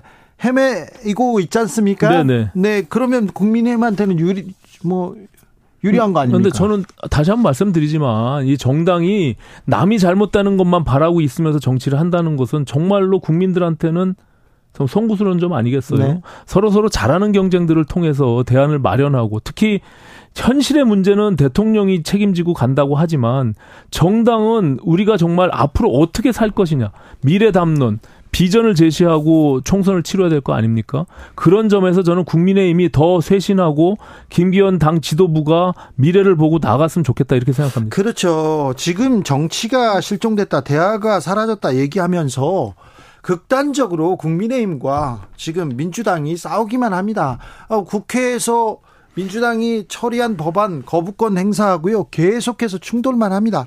이 정치를 복원해야 되는데 대화를 복원해야 되는데 그럴만 그래서 민생 대결해야 되는데 그런 부분이 사라졌지 않습니까? 이건 좀 해결해 주세요. 그게 지금 제가 다시 한번 말씀드리지만 누가 누가 못하나 경쟁들을 하고 있기 때문이에요. 네. 이게 문제를 해결하고 국민들이 잘하는 것에 박수 쳐주고 그걸 통해서 총선의 승리로 가져가고 이렇게 돼야 되는데 여전히 그냥 남이 잘못하기만을 바라기 때문에 대화가 단절되고 악순환이 계속되는 거거든요. 그래서 저는 뭐 어느 정당이 쇄신을 통해서 국민들의 박수를 받기 시작하면 정당의 지지율이 바뀔 거 아니겠습니까? 네. 그런 점을 통해서 국민들이 또 정당을 견인할 수 있기 때문에 네. 저는 그걸 기대해 봅니다. 예. 국민의힘에서도 또 어느 개파나 어느 또 어, 누구 어떤 정치인의 품에서 뭐 어떤 개로 이렇게 활동하지 않아서 또 여쭤봅니다. 혹시요 네네. 총선 앞두고 네. 신당 창당이 에, 설이 계속 나오는데 어떻습니까? 국민의힘 주변은 저는 뭐 가능성은 좀 부족하다고 보여집니다. 물론 지금 제가 바깥에서 봤을 때 예. 이게 정치 불신 이 굉장히 팽배해지면서 네. 제3지역에 대한 공간이 열리고 있는 것은 사실인데요. 네. 어, 우리가 지난번에 그런 경험들이 있었잖아요. 제3의 당이 사실상 여러 과정에서 이제 실패한 경험들이 있고요. 네. 그리고 지금 상황에서는 누구 이제 독보적인 어떤 인물이 그것을 견인해 갈 수 있는 그런 주자가 나오지도 않고 있기 때문에 네. 저는 가능성은 굉장히 희박하다 보여집니다. 예. 네. 이준석의 신당 유승민과 뭐 손을 잡으면 폭발력이 있겠다 그런 가능성은 아직 크게 보고 계시진 않네요. 근데 뭐둘다다 경험을 해봤기 때문에 네. 저는 그것이 어렵다라는 것을 현실적으로 지금의 선거제도에서는 거의 불가능에 가깝다라는 것을 알기 때문에 네. 저는 쉽지 않다 이렇게 보여집니다. 알겠습니다. 오랜만에 정치권에 들어와가지고 두루두루 물어봤습니다. 정신이 없으셨죠? 다음번에는 더 한두 가지로 좀 집중적으로 물어보겠습니다. 아, 잘 오셨습니다. 오신환 전 서울시 정무부시장입니다. 전 의원 모셨습니다. 감사합니다. 네, 고맙습니다. 정치 피로, 사건 사고로 인한 피로, 고달픈 일상에서 오는 피로. 오늘 시사하셨습니까? 경험해 보세요. 들은 날과 안 들은 날의 차이. 여러분의 피로를 날려줄 저녁 한 끼 시사. 추진우 라이브.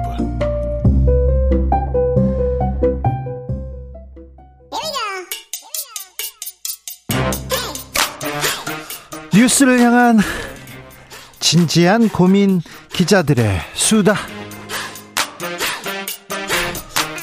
라이브 기자실을 찾은 오늘의 기자는 미디어오늘 정철훈 기자입니다. 어서 오세요. 안녕하세요. 오늘은 어떤 얘기 해볼까요? 어, 이번 주 뭐 언론계뿐만 아니라 거의 뭐 정치권의 핫 이슈인데요. 네. 이동관 전 수석 예, 얘기를 좀 얘기해야죠. 미디어 전문 기자가 또 이동관 아, 씨 얘기해야죠. 일단 이분이 지금 대외 협력 특별 보좌관이거든요. 대통령. 네, 특보로 장- 지금 예, 활동하고 있습니다. 장관급인데 장관급이에요? 예.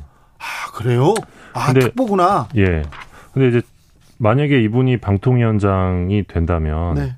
대통령 특보를 하던 사람이 방통위원장이 되는 거거든요.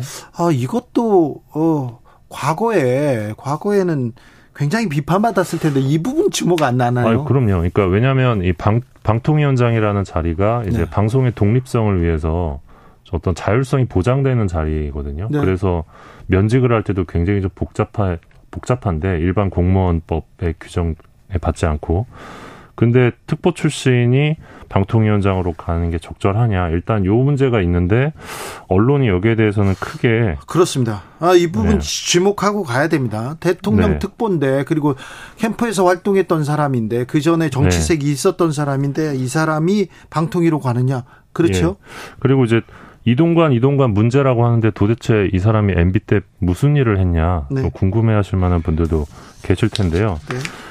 네. 일단 이분이 동아일보 정치부장 출신이죠. 네. 그리고 MB 캠프 공보실장으로 정치계에 입문을 해서 네. 어 이제 MB 정부 초대 대변인, 홍보 수석, 언론 특보 그래서 MB 정부의 언론계를 거의 총괄했다고 보시면 됩니다. 네. 어, 그러면 이때 이명박 정부 첫해 대변인 시절에 어떤 일이 있었느냐. 이 방상훈 조선일보 사장을 광복절 날 사면을 시켜줍니다. 네. 예, 사면을 시켜주고 그 이듬해에는 어, 조중동에게 이 종합편성 채널 선물을 줬죠. 네. 그리고 신문법도 대거 바뀌면서 기사용 광고가 활개를 치게 됩니다. 네. 어, 그리고 가장 대표적인 게 바로 이제 국정원을 통한 방송 장악이었는데 예. 어, 2009년에 작성됐던 이 라디오 시사 프로 편파 방송 실태. 2009년에요. 네, 2009년 12월에 작성된 걸로 이제 나오는데 국정원에서 만든 보고서입니다. 네. 근데 이거를 요청한 곳이 청와대 홍보수석이었는데 홍보수석이라고 써 있어요. 네, 당시 홍보수석이 이동관 수석입니다. 예. 어, 당시 국정원이 만들었던 그 문건, 방송장악 문건을 보면 네. 뭐 손석희는 백분 토론에서 무조건 빼라 뭐 이런 대목도 있었고요. 아, 예. 그리고 이제 뭐 김구라, 김재동 등 좌편향 연예인은 개전의 정이 없으므로 조기 퇴출 뭐 이런 대목도 네. 있었습니다. 김구라가 좌판가요? 김재동이 좌판가요? 아닌데. 아, 그런 그런 문건을 네. 네. 아이고 무섭다. 그래서 그 당시에 사실 김재동 씨가 좀 굉장한 탄압을 받기도 했었죠. 네, 예, 그렇습니다. 거의 모든 방송에서 퇴출되고 했었는데 네. 그런 전방위적인 작업들이 어, 이, 이 이동관 홍보수석 시절에 어, 이루어졌습니다. 문건으로 남아 있습니다. 블랙리스트 사건 네, 이거. 그 검찰 수사를 받기도 했어요. 그리고 그 홍보수석이던 2009년에 네. 어, 국경 없는 기자의 언론자의 뉴스 69위까지 추락을 했고요. 엄청나게 추락했죠. 예. 어, 그래서 이제 언론계에서는 그때 또 기자들도 많이 해고가 됐습니다. 예. YTN 기자들부터 해서.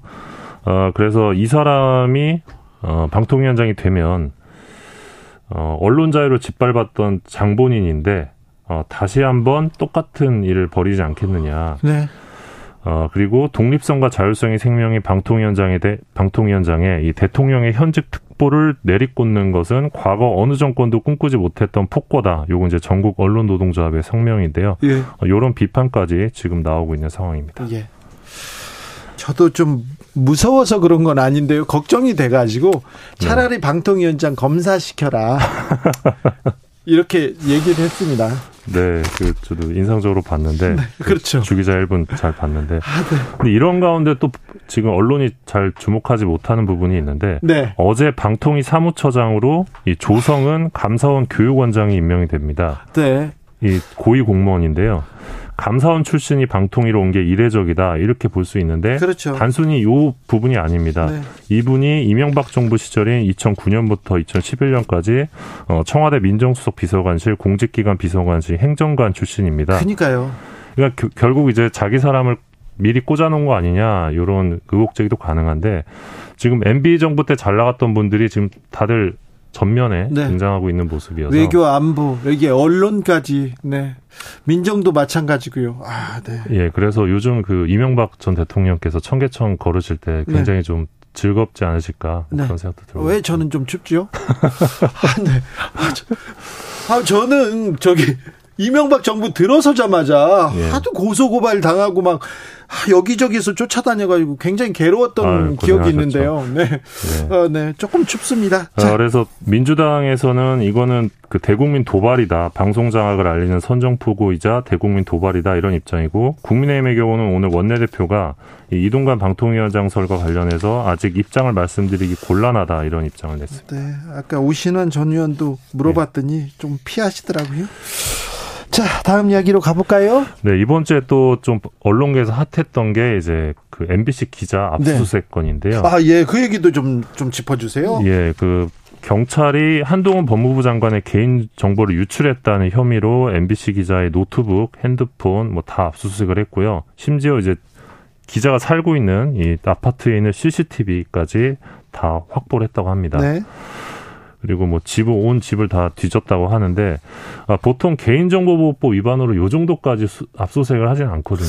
그러게요. 그래서 이 압수색이 너무 좀 과잉이다. 너무 과하다. 이거는 좀, 어, 언론계에 큰 영향을 미칠 거다. 이런 생각이 듭니다. 아, 사실은 집에 가서 뭘 뒤진다고 해서 뭘 무슨 자료 정보를 새로 찾아낼 수도 없거든요. 그런데 이거는 좀 압박 아니냐 이렇게 보이기도 해요. 예, 뭐 진행자께서도 수사를 많이 네네. 받아보셨기 때문에 잘 아시겠지만 이게 1년 전 사건인데 또 회사로 찾아가서 회사를 또 압수수색하려고 했어요 MBC를. 네. 그런 부분들이 좀 너무 과도하다. MBC가 아니었다면 이랬겠느냐. 예. MBC가 아니었다면 한동훈이 아니었다면 이랬겠느냐 이런 예. 지적이 나오고 있고요. 예. 이런 가운데 이제 경향신문이 이런 주장을 했는데 인사청문 자료, 그러니까 결국 인사청문회 인사청문 자료에 있던 개인정보가 새 나갔다는 건데 네. 인사청문 자료를 경찰이 개인정보법 보호 대상으로 보고 있다는 점 자체가 이 언론의 공직자 검증 기능을 제약할 수 있다 이런 우려를 제기하기도 했습니다. 지금 이제 그 혐의가 개인정보보호법 59조 위반인데 이 조항을 보면 업무상 알게 된 개인정보를 누설하거나 권한 없이 다른 사람에게 제공하면 처벌이 가능합니다. 그런데 이 바로 앞에 있는 58조를 보면 언론이 취재 보도 등 고유 목적을 위해 수집 이용하는 개인 정보는 법 적용에서 예외를 둔다는 면책 사유가 있습니다. 예. 어, 그래서 지금 58조랑 59조가 어떻게 보면 충돌하는 것처럼 보일 수도 있는데 이제 법조계 일각에서는 이 59조가 결국 광범위한 의미에서 유법정 조각 사유로 기능을 하고 있기 때문에 어 MBC 기자가 이법 위반이 아닐 수도 있다 이런 법적으로는 더 따져봐야 된다. 그런 예, 얘기가 맞습니다. 나옵니다. 그리고 기자들에게도 또 물어봤는데 애초에 불법으로 취득한 정보가 아니라면 기자가 다른 매체 기자에게 주는 걸 문제로 보기는 어렵다. 그리고 기자에게 정보를 받아내는 것도 기자의 능력이다. 뭐 이런 이야기도 있었고요. 그렇긴 해요. 기자들끼리는요, 이렇게 나누기도 합니다. 그런데, 아, 주민등록 등본, 초본, 등기부등본, 이런 거를요, 이렇게 전달하고, 이렇게 어디에다 공개하고, 전하는 것은 명백한 불법이긴 합니다. 여기서 고민이 생깁니다. 네. 그래서 이제 이번 사건이 MBC를 겨냥한 과잉 수사라는 비판과는 별개로 네. 사실 언론계에서 약간 품앗이처럼 이루어지던 정보 공유 관행 그렇죠. 어, 이걸 좀 되돌아볼 필요가 있다는 지적도 있는데요. 네. 그러니까 취재 과정에서 취, 취득한 정보를 뉴스룸 외부로 공유할 때는 좀 원칙이 있어야 된다 이런 지적입니다. 그렇죠. 네, 네. 이거는 좀 한번 고민해봐야 될 대목이긴 합니다. 예, 아무튼 그것과 별개로 저도 이제 주진우 기자로부터 네.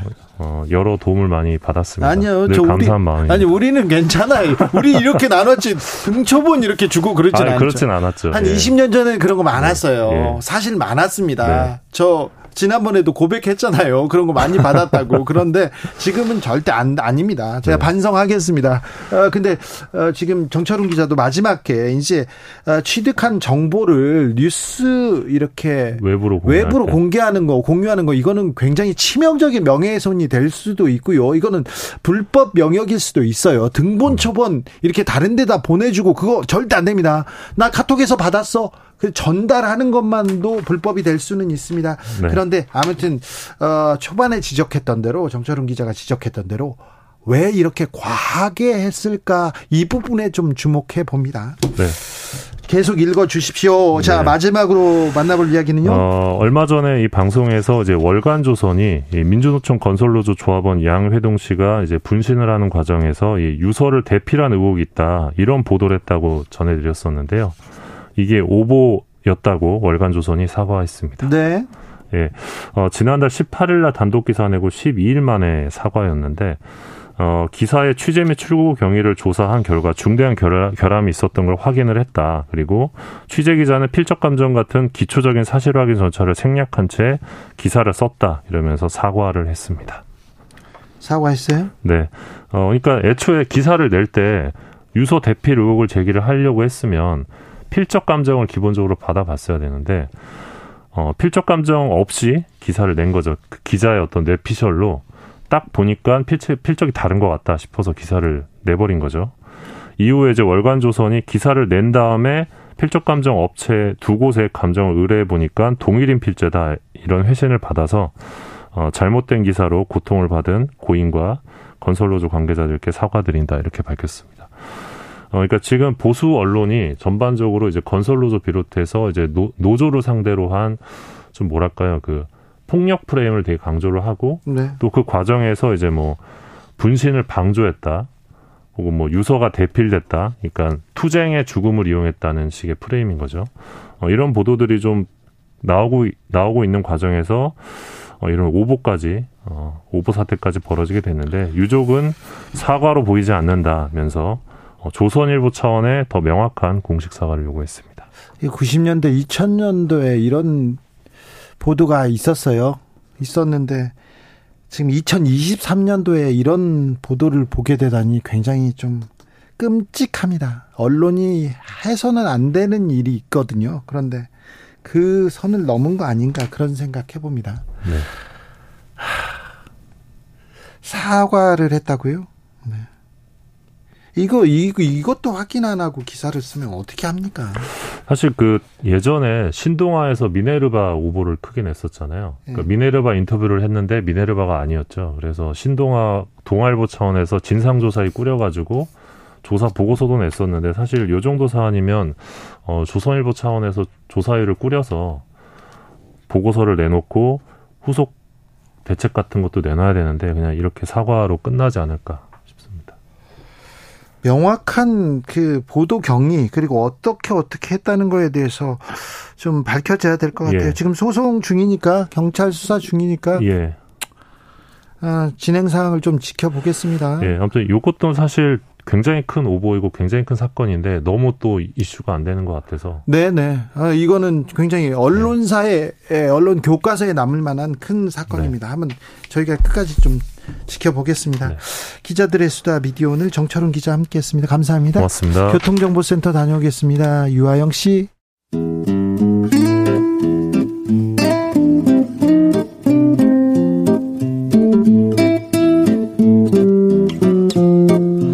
현실의 불이 꺼지고 영화의 막이 오릅니다. 영화보다 더 영화 같은 현실 시작합니다. 라이너의 시사회. 영화 전문 유튜버 라이너 어서 오세요. 네, 안녕하세요. 오늘은 어떤 얘기 해볼까요? 네, 아, 요즘 수마 수없이 나오는 이런 액션 영화들 중에서 네. 이 넘버링이 굉장히 빠르게 늘어나는 그런 작품 시리즈가 있습니다. 네. 아마 21세기에 들어서 나온 액션 영화 중에서는 가장 많이 나온 시리즈가 아닌가 싶은데요. 네. 바로 빈 디젤의 상징적인 작품이면서 미국식 어떤 카체이싱 액션을 대표하는 영화입니다. 분노의 질주죠. 예, 분노의 질주. 질주하고 있습니다. 계속 나옵니다. 네, 계속 질주하고 있습니다. 죽었던 사람이 막 새로 사- 살아나면서도 막 네, 달려요. 그렇죠. 계속 살아 돌아오고 있고요. 네. 거의 이제 살아있는 시체들의 밤이 아닌가 아, 그렇습니까? 싶을 정도로 근데- 살아 돌아오고 있는데 지금 분노의 질주, 질주가 근데 나오기만 하면 돈을 어마어마하게 번다면서요. 어 벌기는 하는데요. 예. 이게 그 흥행은 떨어지고 있습니다. 아, 그래요? 예, 7편에서 정말 가장 큰 흥행을 하고서 7편까지 나왔어요? 네, 아 지금 10편까지 나왔고요. 10편이요? 왜 이렇게 질주하시지? 어, 그러게요. 네. 엄청 엄청나게 질주하고 있습니다. 아무튼 네. 아 그렇습니까? 네. 언제 시작됐어요? 아, 이 시작은 이제 2001년에 네. 롭 코헨 감독이라는 분이 네. 제작했던 저예산 액션 영화 분노의 질주가 그 시작입니다. 예. 이 당시 제작비가 3,800만 달러거든요. 네. 우리 돈으로는 한 500억 정도인데 할리우드에서는 이 정도면 저예산이네요. 엄청 저예산이죠. 아, 그렇습니까? 예, 상당한 저예산 영화로 알려져 있었고 예. 대신 이제 그 잠입 수사 그리고 길거리에서 질주하는 이 경주 장면 네. 이런 것들이 겹치면서 굉장히 독특한 매력을 뽐냈습니다. 처음엔 폴 워커가 이렇게 네, 맞습니다. 폴 워커. 네. 이게 사실은 개인적으로는 네. 이 작품이 네. 이 캐서린 비글로의 폭풍 속으로라는 영화가 있거든요. 아, 네. 그 영화의 아류작이라고 저는 항상 평가를 하고 있었어요. 아, 그래요? 왜냐면 내용이 비슷해요. 네, 패트릭 스웨이지. 아, 그렇죠. 네. 그러니까 이 브라이언 오코너, 폴 워커가 사실 폭풍 속으로에서는 키아누 리브스, 아, 네. 키아누 리브스가 잠입 수사하는 거랑 비슷하고요. 네. 도미닉, 빈 디젤이 도미닉인데 family의 리더잖아요. 네. 패트릭 스웨이지랑 겹치는 거죠. 아, 그렇군요. 그러네요. 아, 그렇습니다. 네네. 그리고 또 이제 그 이 도미닉의 여동생인 미아하고 사랑에 빠지기도 하고 예. 이런 내용들이 거의 흡사합니다. 예. 아, 그래서 어 그런 내용이었는데 이제 잠입 수사를 위해서 이제 어 그 대상의 조직에 들어가서 그 네. 리더에게 인정을 받는다거나 이 내용이 거의 비슷합니다. 계속 차 타고 달리면서요. 네, 그렇죠. 네. 아무튼 이 영화가 굉장히 큰 성공을 거뒀어요. 그렇죠. 첫 번째 영화가 네. 어그 저의 사는 거에 비해서 굉장히 큰 인기를 얻었고 네. 또 이제 시원시원한 자동차 질주 네. 이런 것들을 보여줬고 예. 엔딩도 굉장히 멋있었습니다. 예. 이제 10초 아, 뭐 제가 예전에 봤던 기억으로는 아 내가 너한테 10초를 빚졌지 하면서 차키를 주는 그런 장면이 있었는데 아, 네. 다시 보니까 이제 10초짜리 차를 어 빚졌지 뭐 이런 뜻이더라고요. 네. 아무튼 그 장면이 나오면서 분노의 질주가 엄청 큰 인기를 얻게 돼요. 예. 그랬는데 이게 2001년 1년의 일이었고요. 그러다가 이제 다음 작품들이 나오게 되는데 여기서 중요한 변곡점이 생겨납니다. 바로 어 3편. 3편은 우리나라에 들어올 때 네. Fast and Furious Tokyo Drift라는 제목으로 들어왔습니다. 아, 이름부터 어렵다. 아, 그- 그러니까 이게 분노의 질주 시리즈로 쭉 갔어야 됐는데 네. 사실 이 시리즈가 이렇게 길어질 줄 모르고 네. 이름을 잘못한 거예요. 아, 그러네요. 1편은 분노의 질주로 했고 예. 2편은 Fast and Furious 2 이렇게 했고요. 예. 3편은 이제 또 Tokyo Drift 이렇게 그때만 해도 잘 될지 몰랐구나. 네. 네. 근데 이 3편이 굉장히 좀 중요한 작품인데 아, 그래요? 3편이 왜 중요하냐면 이 작품에서 정말 분노의 질주 시리즈가 어 굉장한 혹평을 들었거든요. 예. 왜냐면 우선 브라이언 오코너가 등장하지 않습니다. 아, 그래요? 주인공이? 네, 폴 워커가 등장 안 하고 예. 어, 오히려 단역이었던 한이라는 캐릭터가 있어요. 일본 캐릭터 한. 아, 네, 그렇죠. 성강이라 네. 성강 배우가 하는 하, 한국계죠. 네, 맞아요. 분명히 한국 사람인데 거기서 일본계로 나오죠. 아, 그렇죠. 일본에서 도쿄에서 네. 그 한이 사망했거든요. 예. 작품 속에서 죽었어요. 분명히 죽었습니다. 네. 그래 서 죽었던 그 이야기가 나오면서 이- 이게 엄청나게 비판을 받았어요. 아, 그래요? 네, 이 작품이 도쿄 쪽에서. 네, 일단 주인공이 나오지 않는다는 점. 아, 네. 그리고 도쿄에서 촬영을 했는데 문제는 도쿄에서 촬영 허가를 안 내준 겁니다. 그래요? 예, 그 이- 일본은 또 그런 촬영 허가가 되게 까다롭고 예. 아무리 미국 감독이라 그래도 좀 이름이 안 알려진 감독한테는 절대 촬영 허가를 안 내준대요. 네. 아, 그래요? 그래서 그 어, 촬영하다가 이제 배우가 어, 대역이었던 배우가 실제로 잡혀가기도 했습니다. 경찰에게 네. 잡혀가기도 했고요. 그래서 이, 이 영화를 보면 도쿄인데 대부분의 장면이 미국에서 찍은 장면들 예. 이런 식으로 돼 있는 작품이었거든요. 엉성했어요. 근데 문제는 이제 한이 죽었다는 건데요. 그렇죠. 한이 죽으니까 예. 이제는 이 이야기가 미래로 갈 수 없게 됩니다. 예. 과거 이야기를 하기 시작한 거예요. 예. 그러니까 1편, 2편, 3편 한 다음에 이제 미래인 4편이 나와야 되는데 4편을 3편보다 과거로 만든 거죠. 네. 5편도 3편보다 과거로. 네. 6편도 3편보다 과거로. 네. 그래서 순서가 이상해졌습니다. 네. 이유는 다 한이 죽어서 한을 출연시키려면은 과거 얘기를 할 수밖에 없었던 거예요. 그렇죠. 그래서 그런 일들을 하다가 마침내 7편이 나오면서 네. 이두 번째 변곡점이면서 이 영화의 최고의 순간을 맞이하게 됩니다. 아, 예. 이 분노의 질주 The Seven이라는 작품인데요. 네. 이 작품이 정말 분노의 질주의 완결판이라고 봐도 될 정도의 작품입니다. 네. 이 작품은 일단 그 그동안에 나왔던 대부분의 캐릭터들이 나오고 있어요. 폴 워커는 물론이고 빈 디젤, 드웨인 존슨, 제이슨 스타뎀, 미셸 로드리게스 아유. 총출동하면서 네. 정말 최고의 완성도다. 이런 평가를 받았습니다. 네. 그리고 이제 4편, 5편, 6편이 과거 이야기였는데 이제 7편에서는 드디어 3편 이후의 이야기를 해주기 시작했고요. 네. 살아 돌아와가지고. 네, 그리고 막 잠입 수사하는 그런 과거의 패턴에서 벗어나서 이제 새로운 스타일의 이야기를 해줬습니다. 막 브라질 가서도 하고 막 그렇죠, 저기 저기 북극 가서도 하고 막 음, 그렇습니다. 스케일도 커지고요. 네, 커지고요. 아, 그리고 이 분노의 질주 영화를 할 때 항상 안타깝게 얘기할 수밖에 없는 게. 이 7편을 찍을 때그 네. 배우인 폴 워커가 실제로 어, 사망하는 사건이 생겼습니다. 그렇죠. 그러니까 굉장히 금발의 아주 아름다운 외모로 유명했던 네. 정말 잘생긴 미남이었던 어, 폴 워커 그리고 브라이언 오코너라는 캐릭터가 이 시리즈의 진짜 주인공이거든요. 그렇죠. 예. 근데 이 폴 워커가 그 자선 행사에 참여하고 좋은 일 하러 갔다가 돌아오는 길에 자기가 운전을 안 하고 이제 친구가 운전하는 차에 탔다가 네. 그 차가 자동차 사고를 일으키면서 이제 사망했습니다. 영화 같은 일이 벌어졌어요. 네, 그래서 너무 안타까운 일인데 그래서 이 분노의 질주 더 세븐의 촬영 미처 촬영하지 못한 마지막 장면 이런 거는 네. 이제 폴 워커의 동생이 대신 촬영을 하고 이제 컴퓨터 그래픽으로 합성을 하는 네. 이런 식의 방식으로 연출을 했습니다. 너무 안타까웠어요. 그런 그 안타까운 뉴스까지 겹쳐지면서 또 7편에 대한 관심은 또 폭발했고요. 그렇습니다. 폴 워커의 유작이었으니까요. 네. 그리고 나서 이제 분노의 질주의 인기는 점점 떨어져 갑니다. 떨어져 아, 마지막이었어요. 음. 칠- 그렇죠. 7편에서 정점을 찍고 나서 네. 이유가 8편부터는 이제 브라이언 오코너가 나올 수 없기 때문에 네. 예, 폴 워커가 없으니까요. 이제 빈 디젤 위주로 이야기를 풀어가니까 예. 급격히 재미가 없어지기 시작했습니다. 그렇습니까? 예, 도미닉의 패밀리가 이야기의 중심에 서면서 어 그러다가 이제 최근 열 번째 작품까지 달려오게 됐는데요. 네. 어 이 그래도 계속 달려요. 그렇습니다. 분노가 그 질주를 하게 만드나요? 네, 그렇습니다. 이 8편과 9편 네. 분노의 질주 The Extreme 그리고 The Ultimate 여기서 왜 D가 아니라 더인지는 잘 모르겠는데 음. 어쨌든 이렇게 되어 있습니다. 근데 9편이 정말 안타까웠거든요. 9편에서는 급기야 이제 차를 타고 우주를 가요. 차 타고요? 예, 차가 자동차가 우주를 갑니다. 아, 네. 그 위성에서 오는 공격을 막기 위해서 어, 네. 정말로 우주를 가거든요. 네. 그리고 이 9편의 완성도가 정말 너무 이상해서 네. 그왜 그런 장면이 있습니다. 그 패밀리의 member 한 명이 네. 적들과 싸우는데 아, 네. 예, 총을 들고서 예. 이 구덩이 같은데 혼자 있었어요. 네. 그리고 적들은 그걸 둘러쌌습니다. 예. 그리고 아래를 향해서 사격을 막 하는데 그리고 이 사람은 돌면서 위를 향해 사격을 하고요. 근데 위에 네. 있는 사람들이 다 죽고. 위에 있는 사람들 수십 명이 다 죽고 예. 본인은 한 대도 맞지 않습니다. 나- 이런 이런 일들. 람보의 귀환이네. 아우 람보도 이 정도는 아니지 않을까. 그럴까요? 어, 총알이 거의 피해가는 수준이고요. 그리고 차가 막 정말 네. 부서지고 걸레처럼 찢어지고 이러는데 안에 있는 사람은 생채기 하나 나지 않는 그런 어떤 기적 같은 연출을 좋다. 어. 보여주고 있습니다. 잘한다.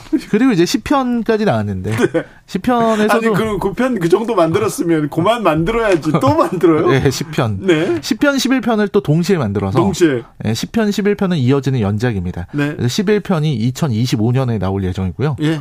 어, 10편에서도 뭐 비슷합니다. 이제 다리에서 그 프랑스에 있는 다리에서 큰 폭발이 일어났는데 그 다리 위에 인부들이 있었거든요. 네.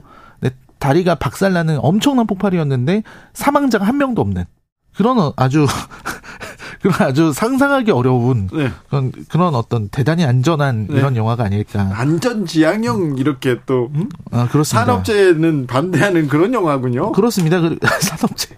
그렇죠. 산업재해가 일어나지 않는 네네. 아, 그런 아주 아름다운 영화라고 할 수. 있고요. 그리고 이제 죽었던 사람들이 다 돌아옵니다. 9편에서는 한이 분명히 죽었다고 언급됐고 음, 네. 그런 뭐 그랬던 한이 살아 돌아왔고요. 조성빈님께서 초딩 아들과 봤는데요. 아들이 말이 안 된다고 나가버린 영화예요. 얘기합니다. 소타임님께서 우주까지 갔으면 다음 편은 없겠네. 땡이요. 우주까지 갔는데 다 사, 살아 돌아왔다니까요. 그렇습니다. 그래서 아무튼 10편까지 나오면서 네. 어, 이 시리즈는 계속해서 달리고 있습니다. 네. 분노의 질주 정말 많이 쏘고 네. 아, 많이 총을 정말 많이 쏘고 이번에는 제이슨 모모아가 나온다면서요? 네, 그 이- 네. 맞습니다. 제이슨 모모아라고 예. 정말 지금 할리우드 아쿠아맨. 네, 그렇죠. 아쿠아맨이기도 하고요. 이 제이슨 모모아가 나오는데 정말 아주 멋진 빌런을 선보였습니다. 그래요? 멋진 악역이고요. 네. 그러니까 정말 이 이 친구를 어떻게 해야 되지 싶을 정도로 아주 막강한 모습을 보여주는 네. 그런 악역이라서 사실 10편이 9편보다는 훨씬 재밌어요. 아, 그래요? 예, 9편처럼 적어도 우주로 가진 않기 때문에 그런 일은 벌이지 않았고 대신 이제 아, 마찬가지로 시편에서도 과거에 죽었다고 생각한 네. 어, 캐릭터가 또 살아 또 살아요? 또 살아 돌아옵니다. 이거 뭐, 뭐 부활 영화입니까? 네, 부활, 네, 부활이죠. 네, 서현성님 댐에서 떨어졌는데 살아 돌아오는 것도 참 어이없었어요. 아니 여기서 우리가 기적을 좀 보자고요. 영화인데 네. 여기선 살아 들어와야죠. 아니 이명박 때 사람들도 다 살아 들어옵니다. 뭐 영화에서도 마냥 현실에서도. 아이고 죄송합니다. 예. 그렇습니다. 그래서 모두 뭐 이 영화에서는 뭐 댐에서 떨어지는 정도로는 네. 그 정도로는 죽지 않는다. 네. 이런 말씀을 드릴 수 있죠. 네. 그래서 이제 라이드 오어 다이라고 10편까지 나왔는데 네. 어, 과연 이게 어떻게 될지 11편에서 이제 끝이 나는데 끝이 날까요? 네, 끝이 난다고 합니다. 확실히요? 예, 뭐 이렇게 정했다고 해요. 아, 네. 그래서- 그래서 이번에는 정말 거의 모든 배우들이 총출동하는 아, 그래요? 어, 그런 영화가 됐거든요. 그런데 라이너가 그 이렇게 라이너가 그 이 영화에 대해서 이렇게 음. 추천하는데 굉장히 굉장히 세심하게 고려하는 분이거든요. 왜 분노의 질주 시리즈를 이렇게 추천했을까요? 아, 분노의 질주를 추천을 한 이유는요. 네. 어, 이 영화를 볼 때, 이 의미 있고, 네. 깊은 영화 많이, 또 사회적인 영화 많이 추천했었는데, 네, 네. 가끔은, 어, 화가 날 때가 있잖아요. 네, 그렇죠. 그럴 때는 이런 영화도 아주 또 좋습니다. 괜찮아요. 네. 괜찮습니다. 제가 그 자, 가끔 이렇게 라이너한테 아, 영화 시작하자마자 사람이 많이 죽는 영화는 뭡니까 이런 걸 물어보는데 그럼 가끔 그런 영화 필요하죠. 아, 그렇죠. 네, 생각 머리를 비울 수 있는. 그렇습니다. 머리도 비우고 네. 그- 이 영화는 이제 두 가지의 장, 한 세 가지 정도 장점이 있는 시리즈거든요. 네. 왜냐면 그 정말 액션을 잘 한다고 소문난 네. 뭐 드웨인 존슨이라든지 빈 디젤 뭐 이런 제이슨 스타뎀 같은 배우들이 모두 나오기 때문에 빈 디젤은 이그 이 분노의 질주 시리즈로 뭐 와- 완벽하게 그 아, 그렇죠. 액션 스타로 스타덤에 올랐죠. 네 그런 액션 스타들이 나와서 어, 정말 많이 총을 쏘고 네. 어, 액션 막 터지고 폭발하고 장난 아닙니다. 그러고 그래도 살아나고. 네 그리고 또 자동차로 이제 달리는 네. 이좀 말이 안 된다는 생각이 들지만 그래도 질주하는 분노의 네. 질주니까요. 어, 엄청난 것들이 많이 질주하거든요. 자동차 좋아하는 사람들은 뭐 네. 매우 매우 흥미롭게 볼수 네, 있습니다. 차가 그러니까 우리가 생각하는 이런 어, 레이싱하는 그런 차들이 달리는 것뿐만 아니라 네. 트럭도 달리고 뭐 버스도 달리고 나중에는 뭐 탱크도 달리고요. 탱크들. 네, 모두가 달리고 있습니다. 아 그래요? 네, 그런 작품인데요. 그 중에서도 1편하고 7편은 어, 추천할 만한 작품입니다. 아 그렇습니까? 네, 그냥 이 두 편만 봐도 될 정도로. 1편과 7편 봐라. 네, 1편은 아까 폭풍 속으로 말씀을 드렸지만 어쨌든 젊은 시절의 폴 워커랑 빈 디젤의 이야기라서 네. 어, 굉장히 멋진 엔딩이고요. 7편은 완성도가 너무 훌륭해서 아 그렇습니까? 예, 진짜 정말 분노의 질주가 의 정수가 뭐냐? 그러면 7편을 보라고 말씀드릴 수 있습니다. 7편이 흥행에서도 가장 성공했죠. 가장 성공했고요. 예. 비평적으로도 가장 성공했고 예. 그리고 이제 폴 워커의 유작이라는 면까지 말씀드릴 수 있습니다. 알겠습니다. 김 매니저님께서 시리즈가 끝이 나는 것 같다가요. 그래도 이번에는 그 영화가 다시 살아날 겁니다. 영화가 얘기합니다. 네. 아, 그런데- 영화가 부활하는군요. 네네. 네. 시사회 오늘의 작품은 분노의 부활이 아니라 분노의 질주였습니다. 라이너 감사합니다. 네, 고맙습니다. 자, 폴 워커가 사망하면서 뭐 엄청난 그 충격을 줬습니다. 그때 래퍼 위즈 칼리파와 찰리 푸스 See You Again 엄청나게 많은 사람들한테 사랑을 받았는데요. 저희가 이 곡을 피해서 피해서 다른 노래로 갑니다. 젝스키스의 Road Fighter 들으면서 저는 여기서 인사드리겠습니다. 저는 내일 오후 5시 5분에 주진우 라이브 스페셜로 돌아오겠습니다. 지금까지 주진우였습니다.